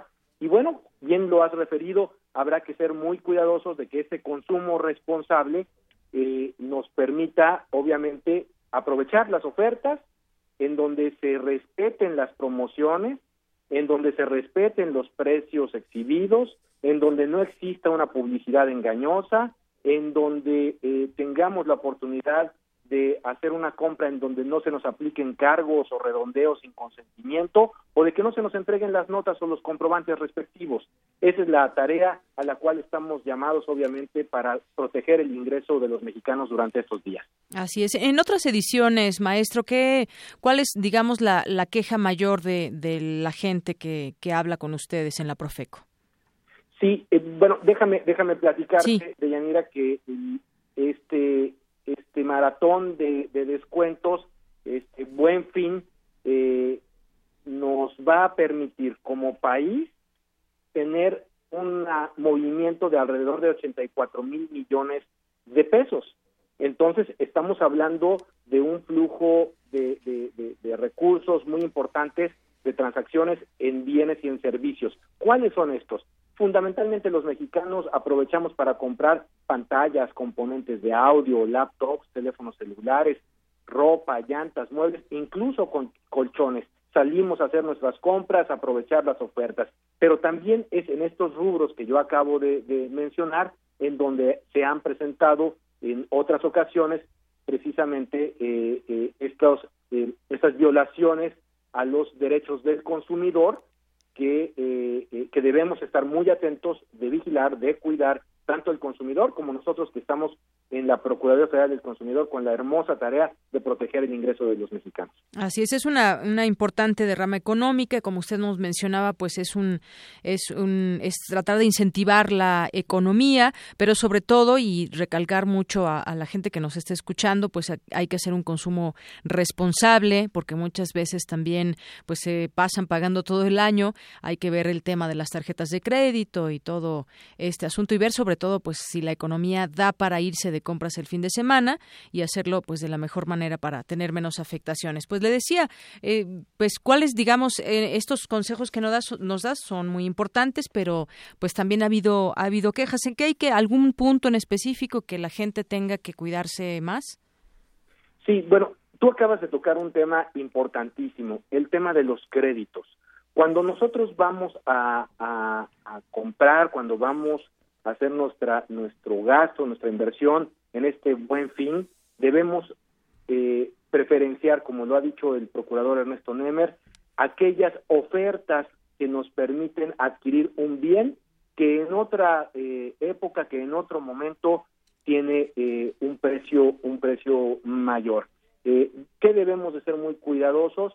Debemos de ser cuidadosos de no de no comprometer recursos que en este momento no tengamos, adquiriendo créditos para los cuales no podamos responder o ser lo suficientemente solventes. Por eso, creo que eh, una de las preocupaciones sustantivas eh, a donde debemos de, de, poner atención es en que los recursos que tengamos para invertir sean en las promociones o en las ofertas que están anunciadas, en donde, donde seamos muy cuidadosos de observar el precio de lista y el precio de oferta, vamos a encontrar los preciadores que digan oferta del, de tanto por ciento, del 5, 10, 15, 20 por ciento, eh, y que esa eh, diferencia entre el precio sea una diferencia real. Por eso la Procuraduría Federal del Consumidor eh, se ha dedicado en las últimas semanas a revisar qué precios son antes del buen fin, qué precios tenemos durante el buen fin y qué precios tendremos posterior para garantizarle al ciudadano, al consumidor, que no le están engañando con inflar los precios y hacer, eh, eh, en este caso, una publicidad engañosa, lo cual es eh, sería un acto fuera de la ley federal de protección al consumidor. Muy bien, bueno, pues estaremos atentos. Nos da por favor los datos donde la gente se puede comunicar vía telefónica, vía correo electrónico para cualquier duda que tenga o cualquier queja. ¿Cómo no, Deyanira? Pues aquí recordarte y recordarle a, a, tu auditorio, pues el teléfono de la Procuraduría que conocemos todos, que tenemos grabado, que es el 55 688 722 el teléfono que eh, junto con quienes tienen los precios, con la revista del consumidor, pues están cumpliendo justamente este año. 40 años de servicio a los mexicanos, son muy acreditados, nos pueden encontrar en este teléfono, estaremos obviamente en las principales tiendas y centros tiendas de autoservicio y, centros comerciales eh, con 144 módulos, más de 325 brigadas y lo más relevante, la mitad de la Procuraduría Federal del Consumidor estará más de 1.500 personas, estarán en todo el país recorriéndolos y obviamente identificados con los chalecos, las camisas, eh, eh, las gorras que, nos identifican la Procuraduría. Si no nos encontraran en estos centros, pueden también a través de Twitter encontrarnos en arroba Profeco o en Facebook en, en Profeco Oficial o eh, en el teléfono que acabo yo de referir. Muy bien. Bueno, pues maestro Erico Flores Pérez, director general de delegaciones de la Profeco, muchísimas gracias por tomarnos esta llamada y darnos estos estos consejos y pues eh, saber que la gente cuenta con un apoyo también ahí de parte de ustedes. Al contrario, Yanira, estamos para servir y es un privilegio. Gracias, buenas tardes. Hasta luego. Muy bien, bueno, pues ahí está este tema y pues asómese si quiere este fin de semana a los centros comerciales, a quien le guste ir a, los centros comerciales y buscar los mejores precios entre miles de personas, pues que les vaya muy bien y ahí nos cuentan. Pero por lo pronto vamos a una pequeña identificación de corte.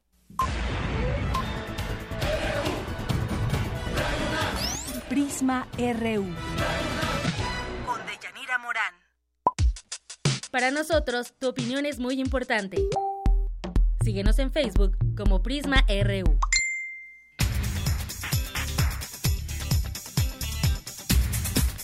Continuamos ahora con la información universitaria también que tenemos más en este día, en este viernes. Esta semana se realizó la Conferencia Internacional sobre Bibliotecas Universitarias, donde expertos analizaron el desarrollo y prospectiva de los sistemas bibliotecarios. Mi compañero Antonio Quijano estuvo ahí y nos tiene esta información.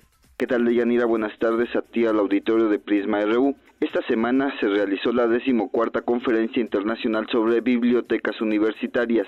Se trata de un encuentro en el que expertos analizaron la forma en que los sistemas bibliotecarios planifican y gestionan sus acciones para mejorar el funcionamiento e incrementar su capacidad de respuesta ante las demandas de los usuarios, así como su proyección hacia el futuro. En el auditorio Alfonso Caso de Ciudad Universitaria, Leonardo Lomelí, secretario general de la UNAM, habló sobre la importancia del desarrollo y prospectiva de los sistemas bibliotecarios.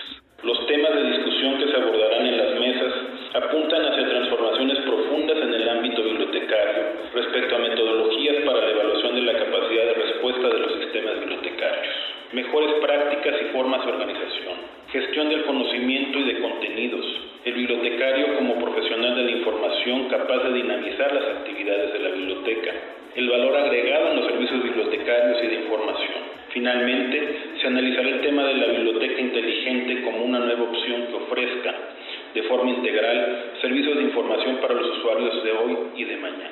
Refirió que la segunda década de este siglo plantea importantes retos para los sistemas bibliotecarios. Tengan presente que en esta segunda década del siglo XXI nuestra sociedad ha evolucionado de manera acelerada, lo cual se ve reflejado en todos los ámbitos, así como también en las actividades sustantivas que nos ocupan, como son la docencia, la investigación y la difusión de la cultura. Estas transformaciones demandan nuevos retos y escenarios futuros en los sistemas bibliotecarios, en las formas de tener acceso a la información, en las modalidades de lectura y los recursos para satisfacer las necesidades de información de los usuarios potenciales y a distancia, de los usuarios presenciales y a distancia, de hoy y del mañana, lo cual también requiere de abrir espacios de formación para las nuevas posibilidades de aprendizaje y de experiencias estéticas. Habla Elsa Margarita Ramírez Leiva, directora general de bibliotecas. Estamos aquí pues acompañados de todos estos distinguidos expertos para reflexionar sobre los retos que nuestra disciplina nos lanza, para explicar los diversos modos que hemos, que, hemos respondido a ellos, para proponer en conjunto la manera de afinar y perfeccionar las soluciones que hemos ideado y por último, para anticiparnos hasta donde sea posible a las sorpresas que nuestro ámbito nos depara en el futuro, el cual obliga a formular y materializar respuestas cada vez mejores y más rápidas. De Yanira Auditorio, la decimocuarta Conferencia Internacional sobre Bibliotecas Universitarias culminará sus trabajos este viernes. Hasta aquí mi reporte. Buenas tardes. Gracias, Toño. Muy buenas tardes. Nos vamos ahora con Ruth Salazar, la coordinadora de difusión cultural de la UNAM, María Teresa Uriarte. Fue reconocida por sus investigaciones arqueológicas, por lo que fue galardonada con el premio, el premio Caniem 2016. Adelante, Ruth. ¿Qué tal, Deyanira? Buenas tardes. Esta es la información. La Cámara Nacional de la Industria Editorial Mexicana entregó el premio Camien 2016 al arte editorial a cuatro libros y tres revistas de nuestra casa de estudios. Entre ellos destaca el libro El juego de pelota mesoamericano de la doctora María Teresa Uriarte Castañeda, coordinadora de difusión cultural de la UNAM. La también investigadora del Instituto de Investigaciones Estéticas detalló que en esta obra se incluyen nuevos hallazgos sobre este ancestral juego, descubiertos gracias a trabajos recientes de interpretación de las lenguas maya y náhuatl. Todavía tenemos muchísimo que aprender y muchísimo que descubrir. Y con los nuevos trabajos de Alfonso La Cadena en, en la interpretación de la escritura náhuatl, se han sabido cosas nuevas muy interesantes. Lo mismo en el caso de la escritura maya. Eric Velázquez tiene una aportación muy importante en este libro, precisamente en ese sentido. También se jugaba por apuesta. Ya en los tiempos cercanos a la conquista, también había jugadores profesionales, así como los gladiadores romanos. De hecho, eh, la hipótesis del derrotado como sacrificado se deriva de muchas de las inscripciones mayas que han sido descifradas. Uriarte afirmó sentirse orgullosa de ser investigadora universitaria y de compartir este nuevo conocimiento. Yo soy de hueso colorado, investigadora de la UNAM. Mi licenciatura, mi maestría y mi doctorado son de la UNAM, son en historia, con especialidad en historia del arte. Mi director de tesis de licenciatura fue el doctor León Portilla, mi directora de tesis de maestría y de doctorado fue la doctora de la Fuente. Así es de que tengo una larga tradición que me ha llevado al estudio de los temas mesoamericanos. Es lo que más me gusta en el mundo. Yo soy feliz de volver a mi, a mi plaza de investigadora. Nuestra universidad es una madre generosa, siempre lo he pensado, y nos permite desarrollar un trabajo muy interesante en las áreas que por eso también es maravillosa la UNAM. Entonces, me encanta, yo, me gusta muchísimo y espero que este libro sea una aportación más al conocimiento del, del juego de pelota mesoamericano. El premio Juan Pablos al mérito editorial fue entregado al intelectual mexicano Héctor Aguilar Camín por su trayectoria y obra literaria. Hasta aquí el reporte de Llanera. Buenas tardes. Gracias, Ruth. Muy buenas tardes. Nos vamos ahora con mi compañera Virginia Sánchez. Ante la crisis ambiental que ha afectado la biodiversidad, la Facultad de Veterinaria y Zootecnia organizó el simposio Los zoológicos y la conservación ex. Cuéntanos, Vicky. Buenas tardes. Buenas tardes, Deyanira y auditorio de Prisma RU. Actualmente se considera que a nivel mundial existen 13.000 especies conocidas de mamíferos y aves, miles de especies de reptiles, anfibios y peces, millones de invertebrados y 250.000 especies de plantas con flores. En cuanto al número de zoológicos, algunos registros marcan que en nuestro país existen alrededor de 40. Sin embargo, el cambio climático y el tráfico de especies han generado que la biodiversidad se vea alterada y muchas se encuentren en peligro de extinción y ex situ, es decir, fuera de su propio ecosistema. Para abordar esta problemática, la Facultad de, Medicina Veterinaria y Zootecnia organizó el simposio Los zoológicos y la conservación ex situ, bases científicas para políticas públicas eficientes. El biólogo Francisco Navarrete, en su ponencia Situación actual y retos sobre políticas públicas hacia la conservación ex situ, habló sobre cómo se puede conservar la vida silvestre, resaltando que la educación es fundamental. ¿Cómo podemos conservar la vida silvestre? Pues son todas estas actividades investigaciones científicas y técnicas, protección legal, ¿no? mediante leyes, reglamentos, programas de manejo de especies de ecosistemas, aprovechamiento de bosques, áreas naturales protegidas, el desarrollo de turismo alternativo, programas de manejo de especies, ya lo mencionaba, donde hay rescates, repoblación, reintroducción, aprovechamientos, manejo en libertad y en condiciones controladas. Y esto es bien importante, porque esto que les decía de andar liberando pericos uruguayos en los parques del Distrito Federal o en Guadalajara o en Monterrey, pues tiene que ver justamente porque nos ha fallado este componente que es el básico, educar formal o informalmente, ¿no? Una clase, una cátedra en un sitio de enseñanza, pues es una educación formal y una conferencia, una plática o incluso el irse al Parque de los Venados a concientizar niños, pues es una actividad de educación informal. Por su parte, el académico Carlos González Reveles detalló las características y objetivos de las UMAS, unidades de manejo y aprovechamiento sustentable de la vida silvestre en México como una herramienta de conservación. Unidades de manejo para la conservación de la vida silvestre, o UMA, como se conoce en sus siglas. Pues la definición de la Ley General de Vida Silvestre es eso, son predios instalaciones registrados que operan de conformidad con un plan de manejo aprobado y dentro de los cuales se da seguimiento permanente al estado del hábitat. Es una definición jurídica. En el reglamento ya se define para qué y cómo se van a utilizar este instrumento de conservación, ¿no? Hay diferentes categorías que van desde un extremo que antes se llamaba extensivas, ahora se les conoce como manejo en vida libre, que es el aprovechamiento de poblaciones o la manipulación con un fin de aprovechamiento o producción de poblaciones silvestres y el manejo intensivo, que no es otra cosa más que los criaderos, sea, especies ya en cautiverio. La forma de aprovechamiento, pues es, como dice allí, se extrae un producto o puede ser algo no consultivo, que no se extrae ningún producto y que se genera un beneficio económico, un beneficio social o mixto que combina las dos opciones, ¿no? Y los objetivos pero es desde investigación, exhibición, uno muy importante que es el aprovechamiento y repoblación, ecoturismo, etcétera, y muchas veces se combinan varios objetivos, no todas las sumas se dedican a lo mismo, el doctor Roberto Aguilar, a través de su ponencia Sorta Situ, la estrategia de conservación emergente, enfatizó la necesidad e importancia de manejar la vida silvestre estratégicamente y en contextos regionales, para intervenir en ambientes fragmentados y para ello señaló es muy importante crear equipos multidisciplinarios. En tanto, el médico zootecnista Francisco Remolina Suárez señaló la importancia de reforzar y regular los centros de investigación de la vida silvestre para que se generen zootecnias que permitan producir ejemplares de vida silvestre mexicana que sirvan para repoblar zonas con poblaciones ausentes o deprimidas y otorgar pie de cría a los pobladores de comunidades campesinas. El simposio también contó con la participación de especialistas como María Palma Irizarri, Itzcoat Maldonado y Carlos Sánchez. Hasta aquí la información de Yanira. Buenas tardes.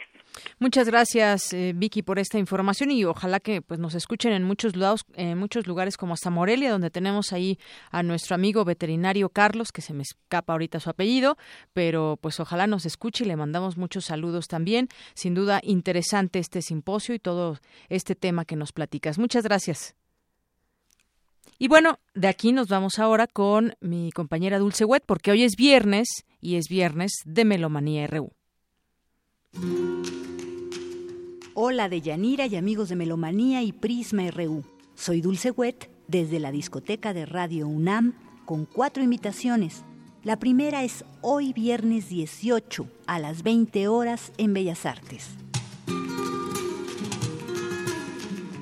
¿Qué tal? Buenas tardes, público de Melomanía. Me da mucho gusto poderlos saludar. Mi nombre es Roberto Mejía y soy el director ejecutivo de la Orquesta Filarmónica de la Ciudad de México. Justamente de este una muy cordial invitación tendremos el estreno mundial de la obra Expujá, una obra compuesta eh, al inicio por Paco de Lucía y concluida por tres músicos españoles que se estrenará el día 18 de noviembre en la sala principal del Palacio de Bellas Artes a las 20 horas. Estará eh, dirigido por Miguel Romea, un director español que se ha elegido para este programa como director huésped. La familia de Paco de Lucía decidió que esta obra se estrenara en el país donde él pasó sus últimos años y evidentemente donde vio por última vez la luz.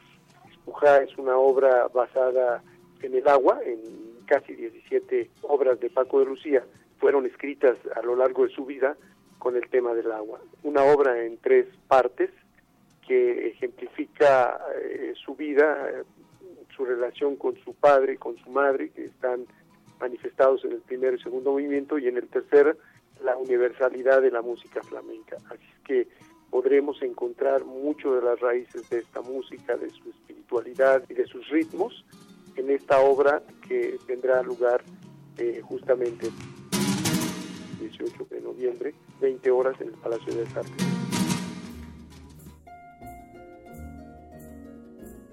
Mañana tendremos el octavo y último concierto del primer ciclo de música contemporánea en el MUAC. A continuación, las invitaciones a los estrenos de los tres compositores de la Cátedra Extraordinaria Arturo Márquez.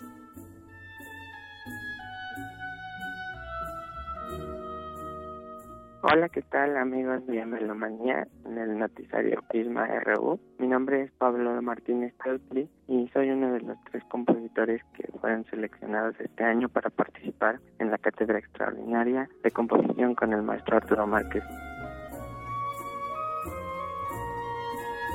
Y los invito con mucho gusto y entusiasmo al concierto de clausura del ciclo de música contemporánea, donde se estrenará música mía, Odín Zamorano y de Eduardo Aguilar. Somos los tres compositores que fueron parte de este proyecto. El concierto será mañana en el Museo Universitario de Arte Contemporáneo a las 2.30. Los esperamos con mucho entusiasmo por compartir nuestra música con todos ustedes y darnos juntos la oportunidad de disfrutar la producción cultural del momento, la música de compositores mexicanos que sigue viva. Buenas tardes, auditorio de Melomanía del noticiario Prisma RU. Mi nombre es Odín Zamorano. Soy parte de la Cátedra Extraordinaria Arturo Márquez. Los invito cordialmente mañana al concierto para que vengan a escuchar una de mis piezas que se llama Metamorfosis, que es un conjunto de narraciones musicales.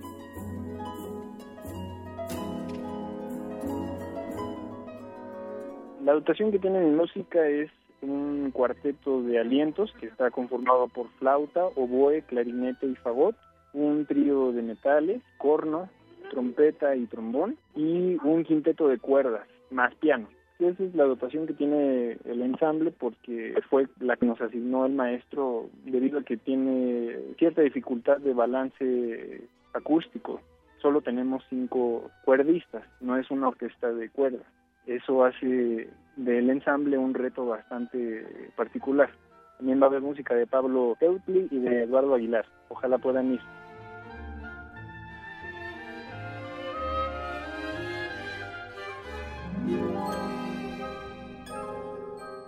Hola a todos, soy Eduardo Aguilar. Saludos a todo el equipo de Prisma los quiero invitar al concierto de mañana sábado, donde mis compañeros Pablo y Odín eh, vamos a estar presentando las obras de cámara, resultado de la beca Cátedra Extraordinaria Arturo Márquez.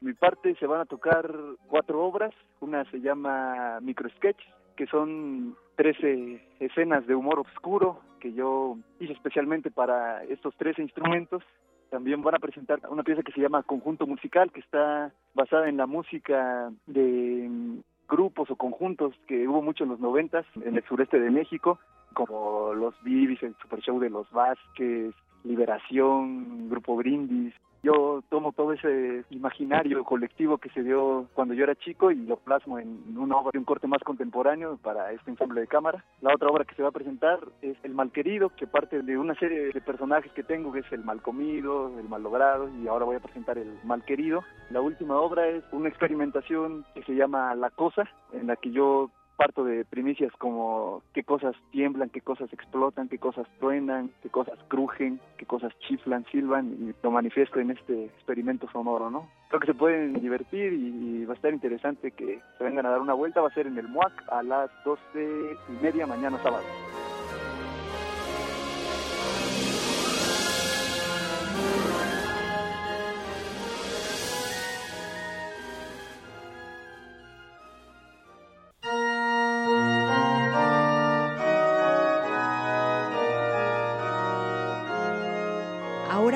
Estrenos mundiales en el 24 Festival Internacional de Órgano en el Centro Amao San Agustín.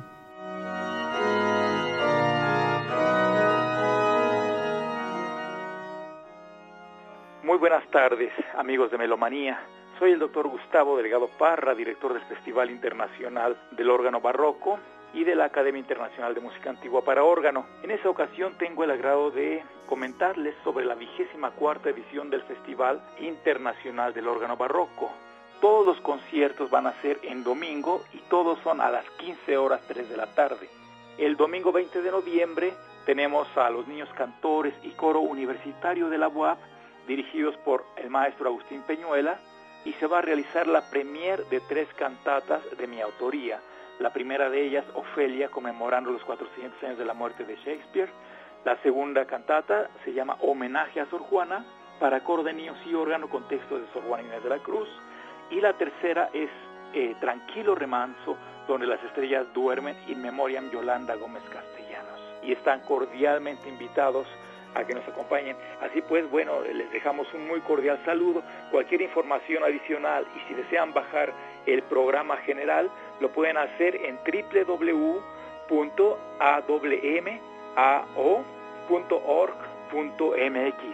Muchas gracias y los esperamos.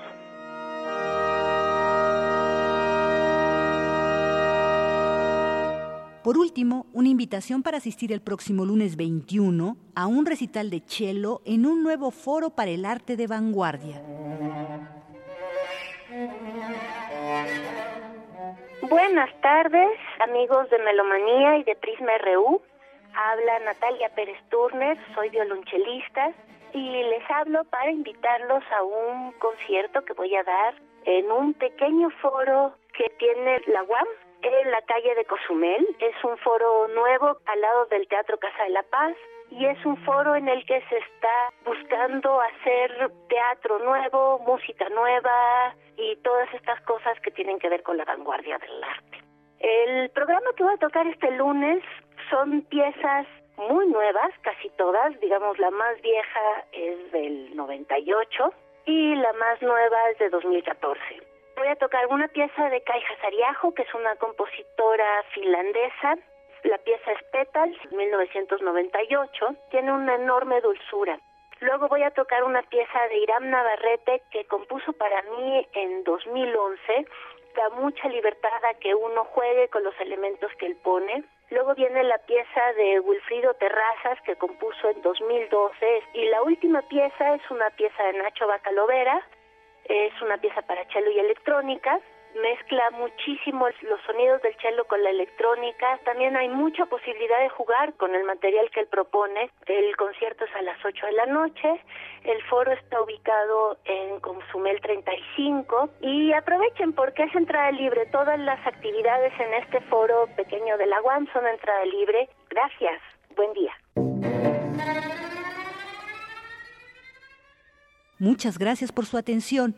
Esperamos que puedan escuchar y presenciar la música en vivo de alguna de estas propuestas. Se despide Dulce Wet. Hasta la próxima.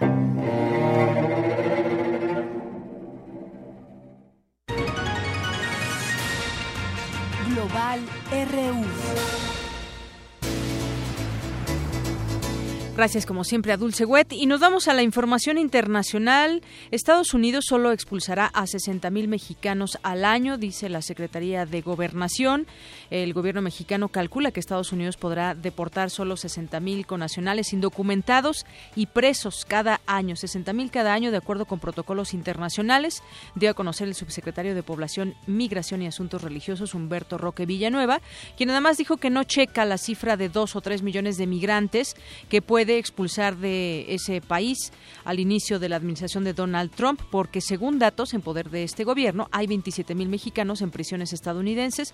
Recordó que durante los ocho años de su mandato, Barack Obama repatrió a tres millones de paisanos indocumentados o con cargos criminales, unos 200 mil cada año, pero esta cifra incluye a las personas que vuelven y son expulsadas de nuevo.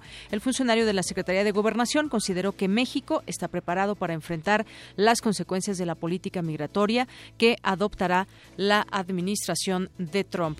Y bueno, temor, pero también resistencia, el clima que impera en Estados Unidos por Trump. Se están leyendo por muchas las historias que se están suscitando allá en los Estados Unidos, en escuelas, en en, las calles de mucha gente que votó por Trump o es afín a ciertas ideas racistas, en donde pues a latinos, a mexicanos les dicen pronto te van a expulsar, pronto te vas a ir de aquí, este país no es tuyo, y muchas otras cosas que han documentado distintos medios alrededor del mundo que están pues haciendo su labor allá.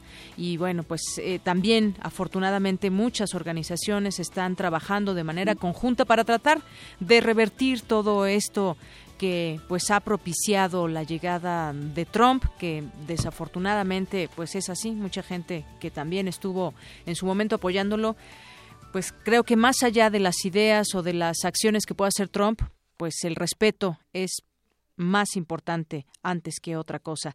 Y bueno, exigen demócratas renegociar el TLC. Senadores demócratas presionan al presidente electo Donald Trump para que cumpla su promesa de campaña y renegocie el Tratado de Libre Comercio. Otros demócratas que han hecho público su apoyo al republicano en la revisión de los tratados comerciales son, por ejemplo, Bernie Sanders, de Vermont, recordaremos muy bien que pues eh, también muchos los que lo querían como el candidato de los demócratas.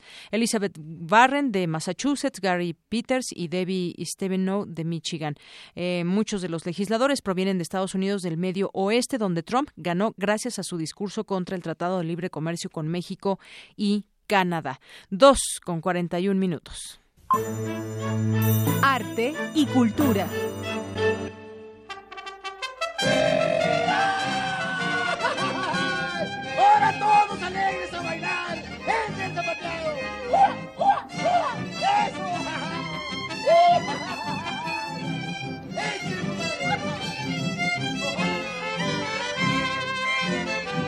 ¡Ay! De aquel que a las mujeres les da el amor y el dinero.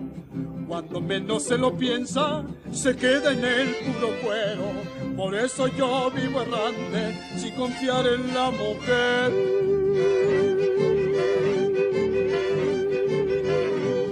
Cariñitos de un instante y no volverlos a ver.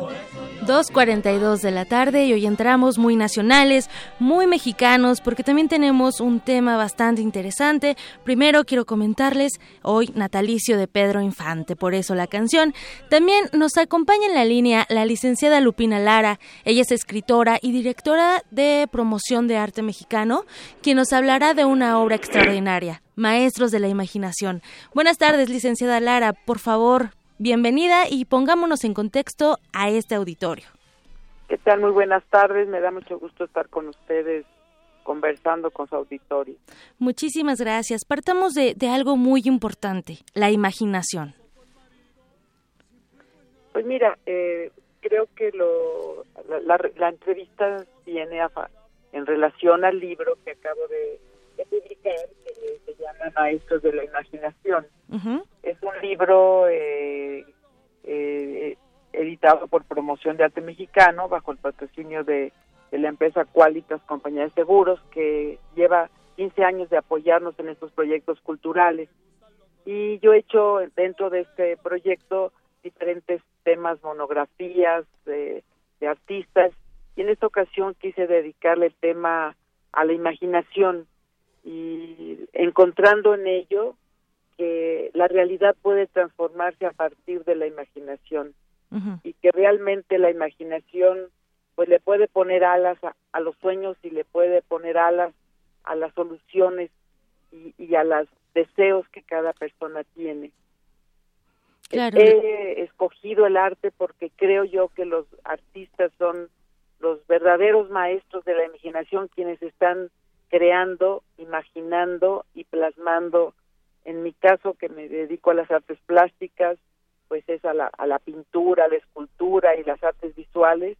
Y en otros casos, pues también la música requiere una imaginación.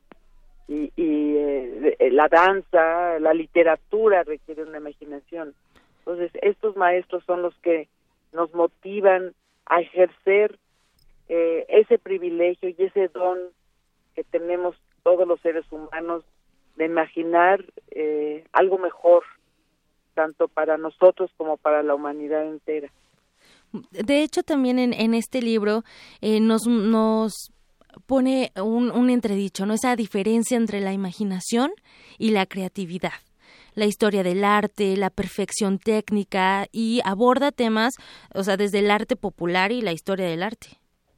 Sí, pues yo yo eh, quise eh, hacer ver al lector que la imaginación siempre ha estado presente en la vida del hombre y en el arte. Eh, quizá no fue un tema por los académicos, ponderado por los académicos, pero cada vez más eh, a partir, creo yo, del arte moderno, eh, que la imaginación juega un papel determinante y es valorada y reconocida.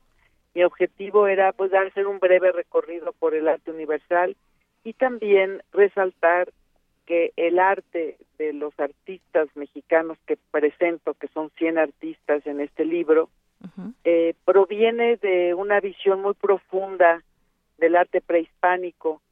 Eh, en ocasiones y por muchas razones se nos ha hecho pensar que los nuestros antepasados eran guerreros y que be belicosos, pero realmente eh, Miguel León Portilla en sus estudios sobre los nahuas nos hace ver que era una cultura muy refinada y que su pensamiento podía reunir las características del, de, de, la, filosofía en sí.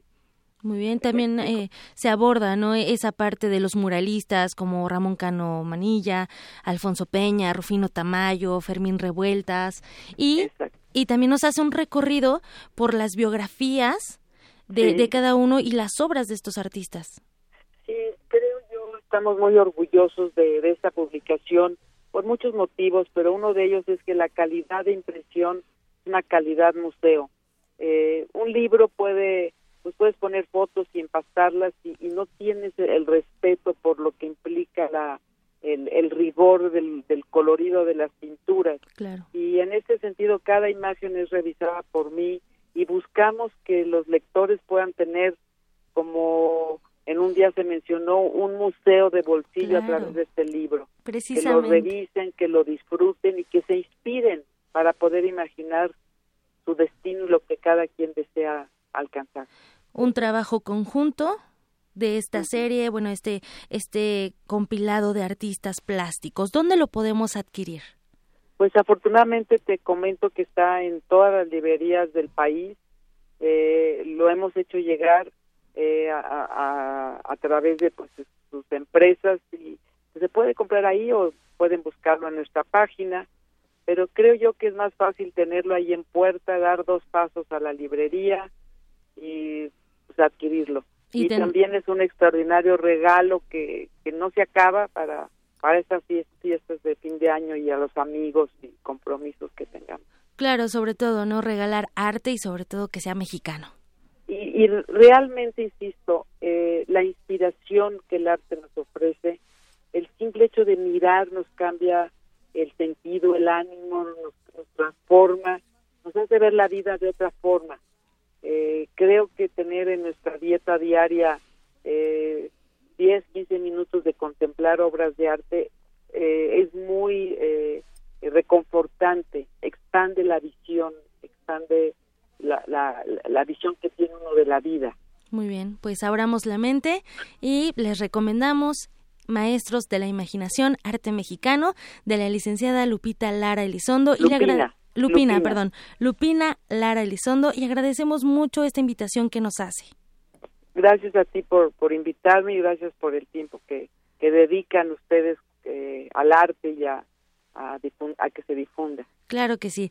Licenciada Lupina, muchísimas gracias, escritora y directora de promoción de arte mexicano. Gracias. Muy bien, y bueno, eh, nos vamos a una nota que nos tiene preparada Dulce García sobre la conmemoración de una jornada en memoria de los 30 años de que Juan Rulfo y Jorge Luis Borge abandonaron el terreno físico. Vamos a escuchar. Deyanira, Tamara, muy buenas tardes a ustedes y al auditorio de Prisma RU. Nos sigue pesando la ausencia de dos grandes íconos de la literatura latinoamericana. Nos referimos a Juan Rulfo y Jorge Luis Borges. Por ello, a 30 años de su pérdida, la UNAM, a través de una jornada internacional conmemorativa, los trae a la memoria para hacer notar que su obra sigue vigente. Mirar el río hecho de tiempo y agua, y recordar que el tiempo es otro río, saber que nos perdemos como el río, y que los rostros pasan como el agua, sentir que la vigilia es otro sueño, que sueña no soñar y que la muerte, que teme nuestra carne es esa muerte de cada noche que se llama sueño. Borges, argentino considerado una de las grandes figuras literarias del siglo XX, cultivó varios géneros, que a menudo fusionó deliberadamente. Uno de ellos fue el ensayo.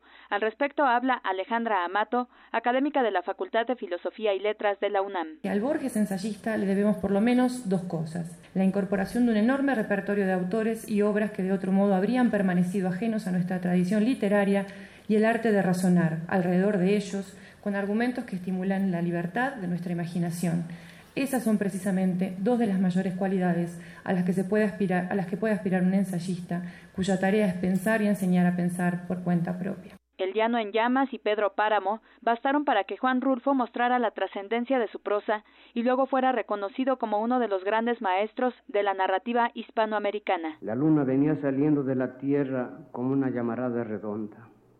Ya debemos estar llegando a ese pueblo, Ignacio. Tú que llevas las orejas de fuera, fíjate a ver si no oyes ladrar los perros. El viejo se fue reculando hasta encontrarse con el paredón y se recargó allí sin soltar la carga de sus hombros. François Perú, académica de la Facultad de Filosofía y Letras de la UNAM, habló de la forma en la que Rulfo describió la historia de México a través de sólidos recursos retóricos y literarios. Esta remoción de esquemas narrativos, nociones y valores que amparan aquella violencia proteiforme no apuntan a una reconstrucción más verdadera de la historia de México.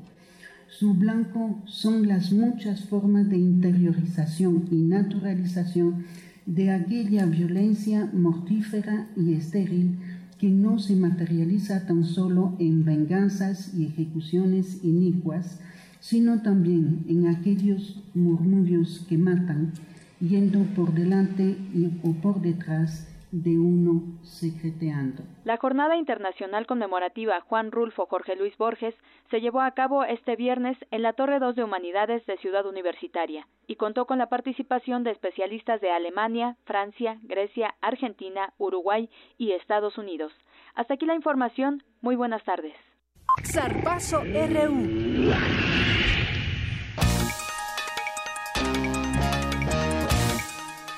Bueno, ya nos vamos a los deportes con Eric Morales. Eric. Gracias, Deyanira. Pues te comento que tres conjuntos de la UNAM clasificaron a la competencia llamada Ocho Grandes luego de superar la etapa regional de las Ligas Universitarias 2016 del Consejo Nacional del Deporte de la Educación. Los equipos de fútbol femenil y de voleibol de sala eh, femenil y varonil de la UNAM se impusieron en el clasificatorio regional a universidades públicas y privadas e instituciones de educación superior de la capital, Morelos, Guerrero y Estado de México. En estas disciplinas, los grupos de la UNAM serán los representantes de la región que se enfrenten a otros siete en el certamen nacional. En otra información, este mediodía, Enrique Bonilla, presidente de la Liga MX, confirmó que los equipos del fútbol mexicano no participarán en la Copa Libertadores de América 2017.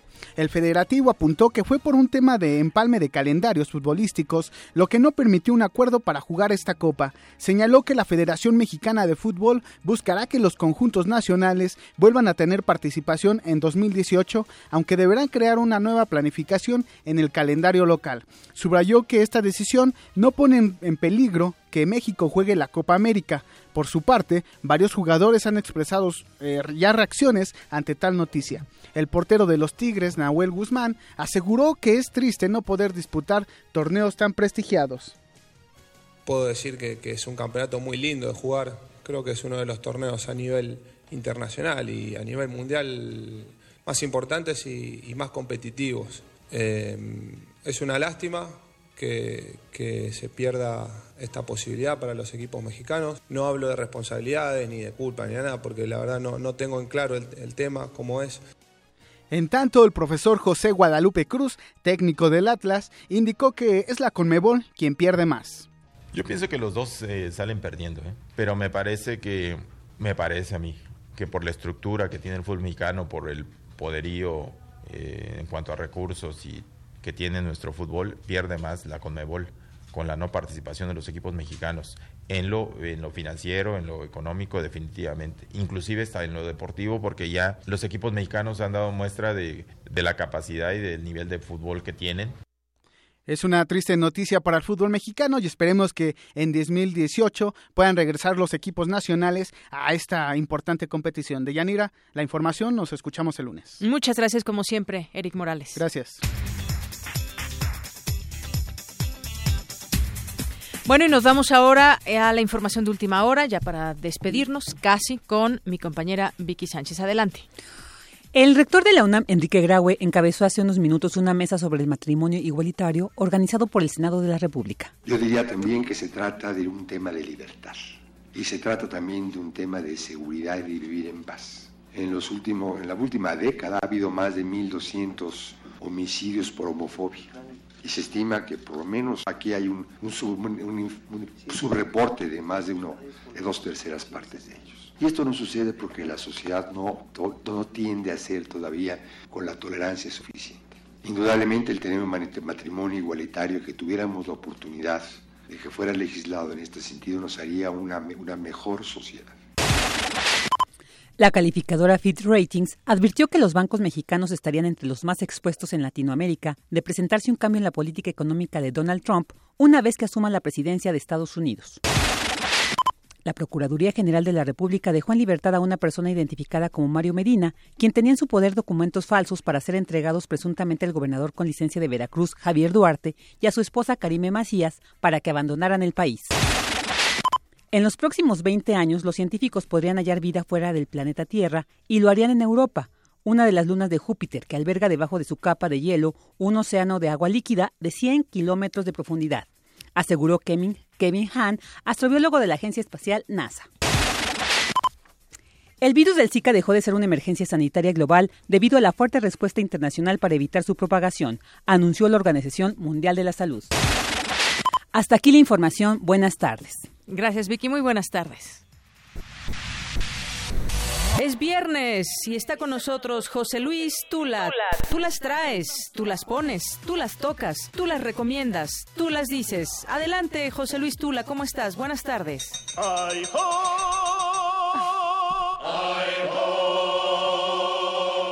De Yanira, una semana más. Hemos terminado afortunadamente con éxito. Y tenemos que aprovechar que este fin de semana además es largo. Así que hay que divertirse, pero con responsabilidad, ¿no? Pues si tú lo dices, yo creo que sí. Y lo sostengo. Responsabilidad en todos aspectos. Ok, Deyanira, bueno, pues los invito a que por unos minutos se relajen, respiren, se levanten de su silla o sillón para mover el esqueleto. Y si usted viene manejando, no suelte el volante, por favor, mueva la cabeza al ritmo y sonría. Escuchemos a Nortec Collective, quienes entre sus múltiples actividades también musicalizan películas de cine mudo en la Filmoteca de la UNAM. Así que, sin más, disfrutemos de una melodía del 2008, Tijuana Sound Machine. Excelente fin de semana, concentrados y enfocados. Diversión con responsabilidad de Yanira, ¿ok? Muy bien, está bien, Tula. Muchas gracias. Hasta, hasta el lunes. Quédense con esta música.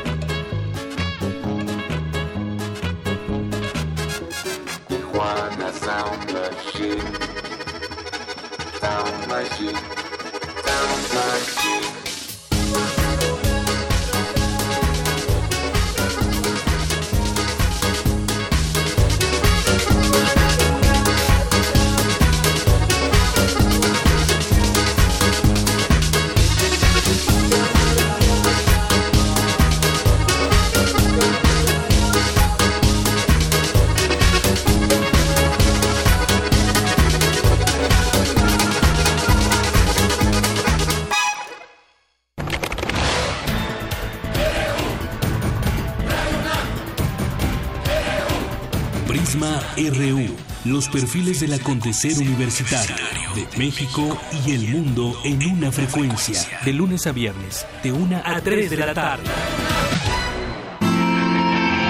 Radio UNAM, clásicamente informativa.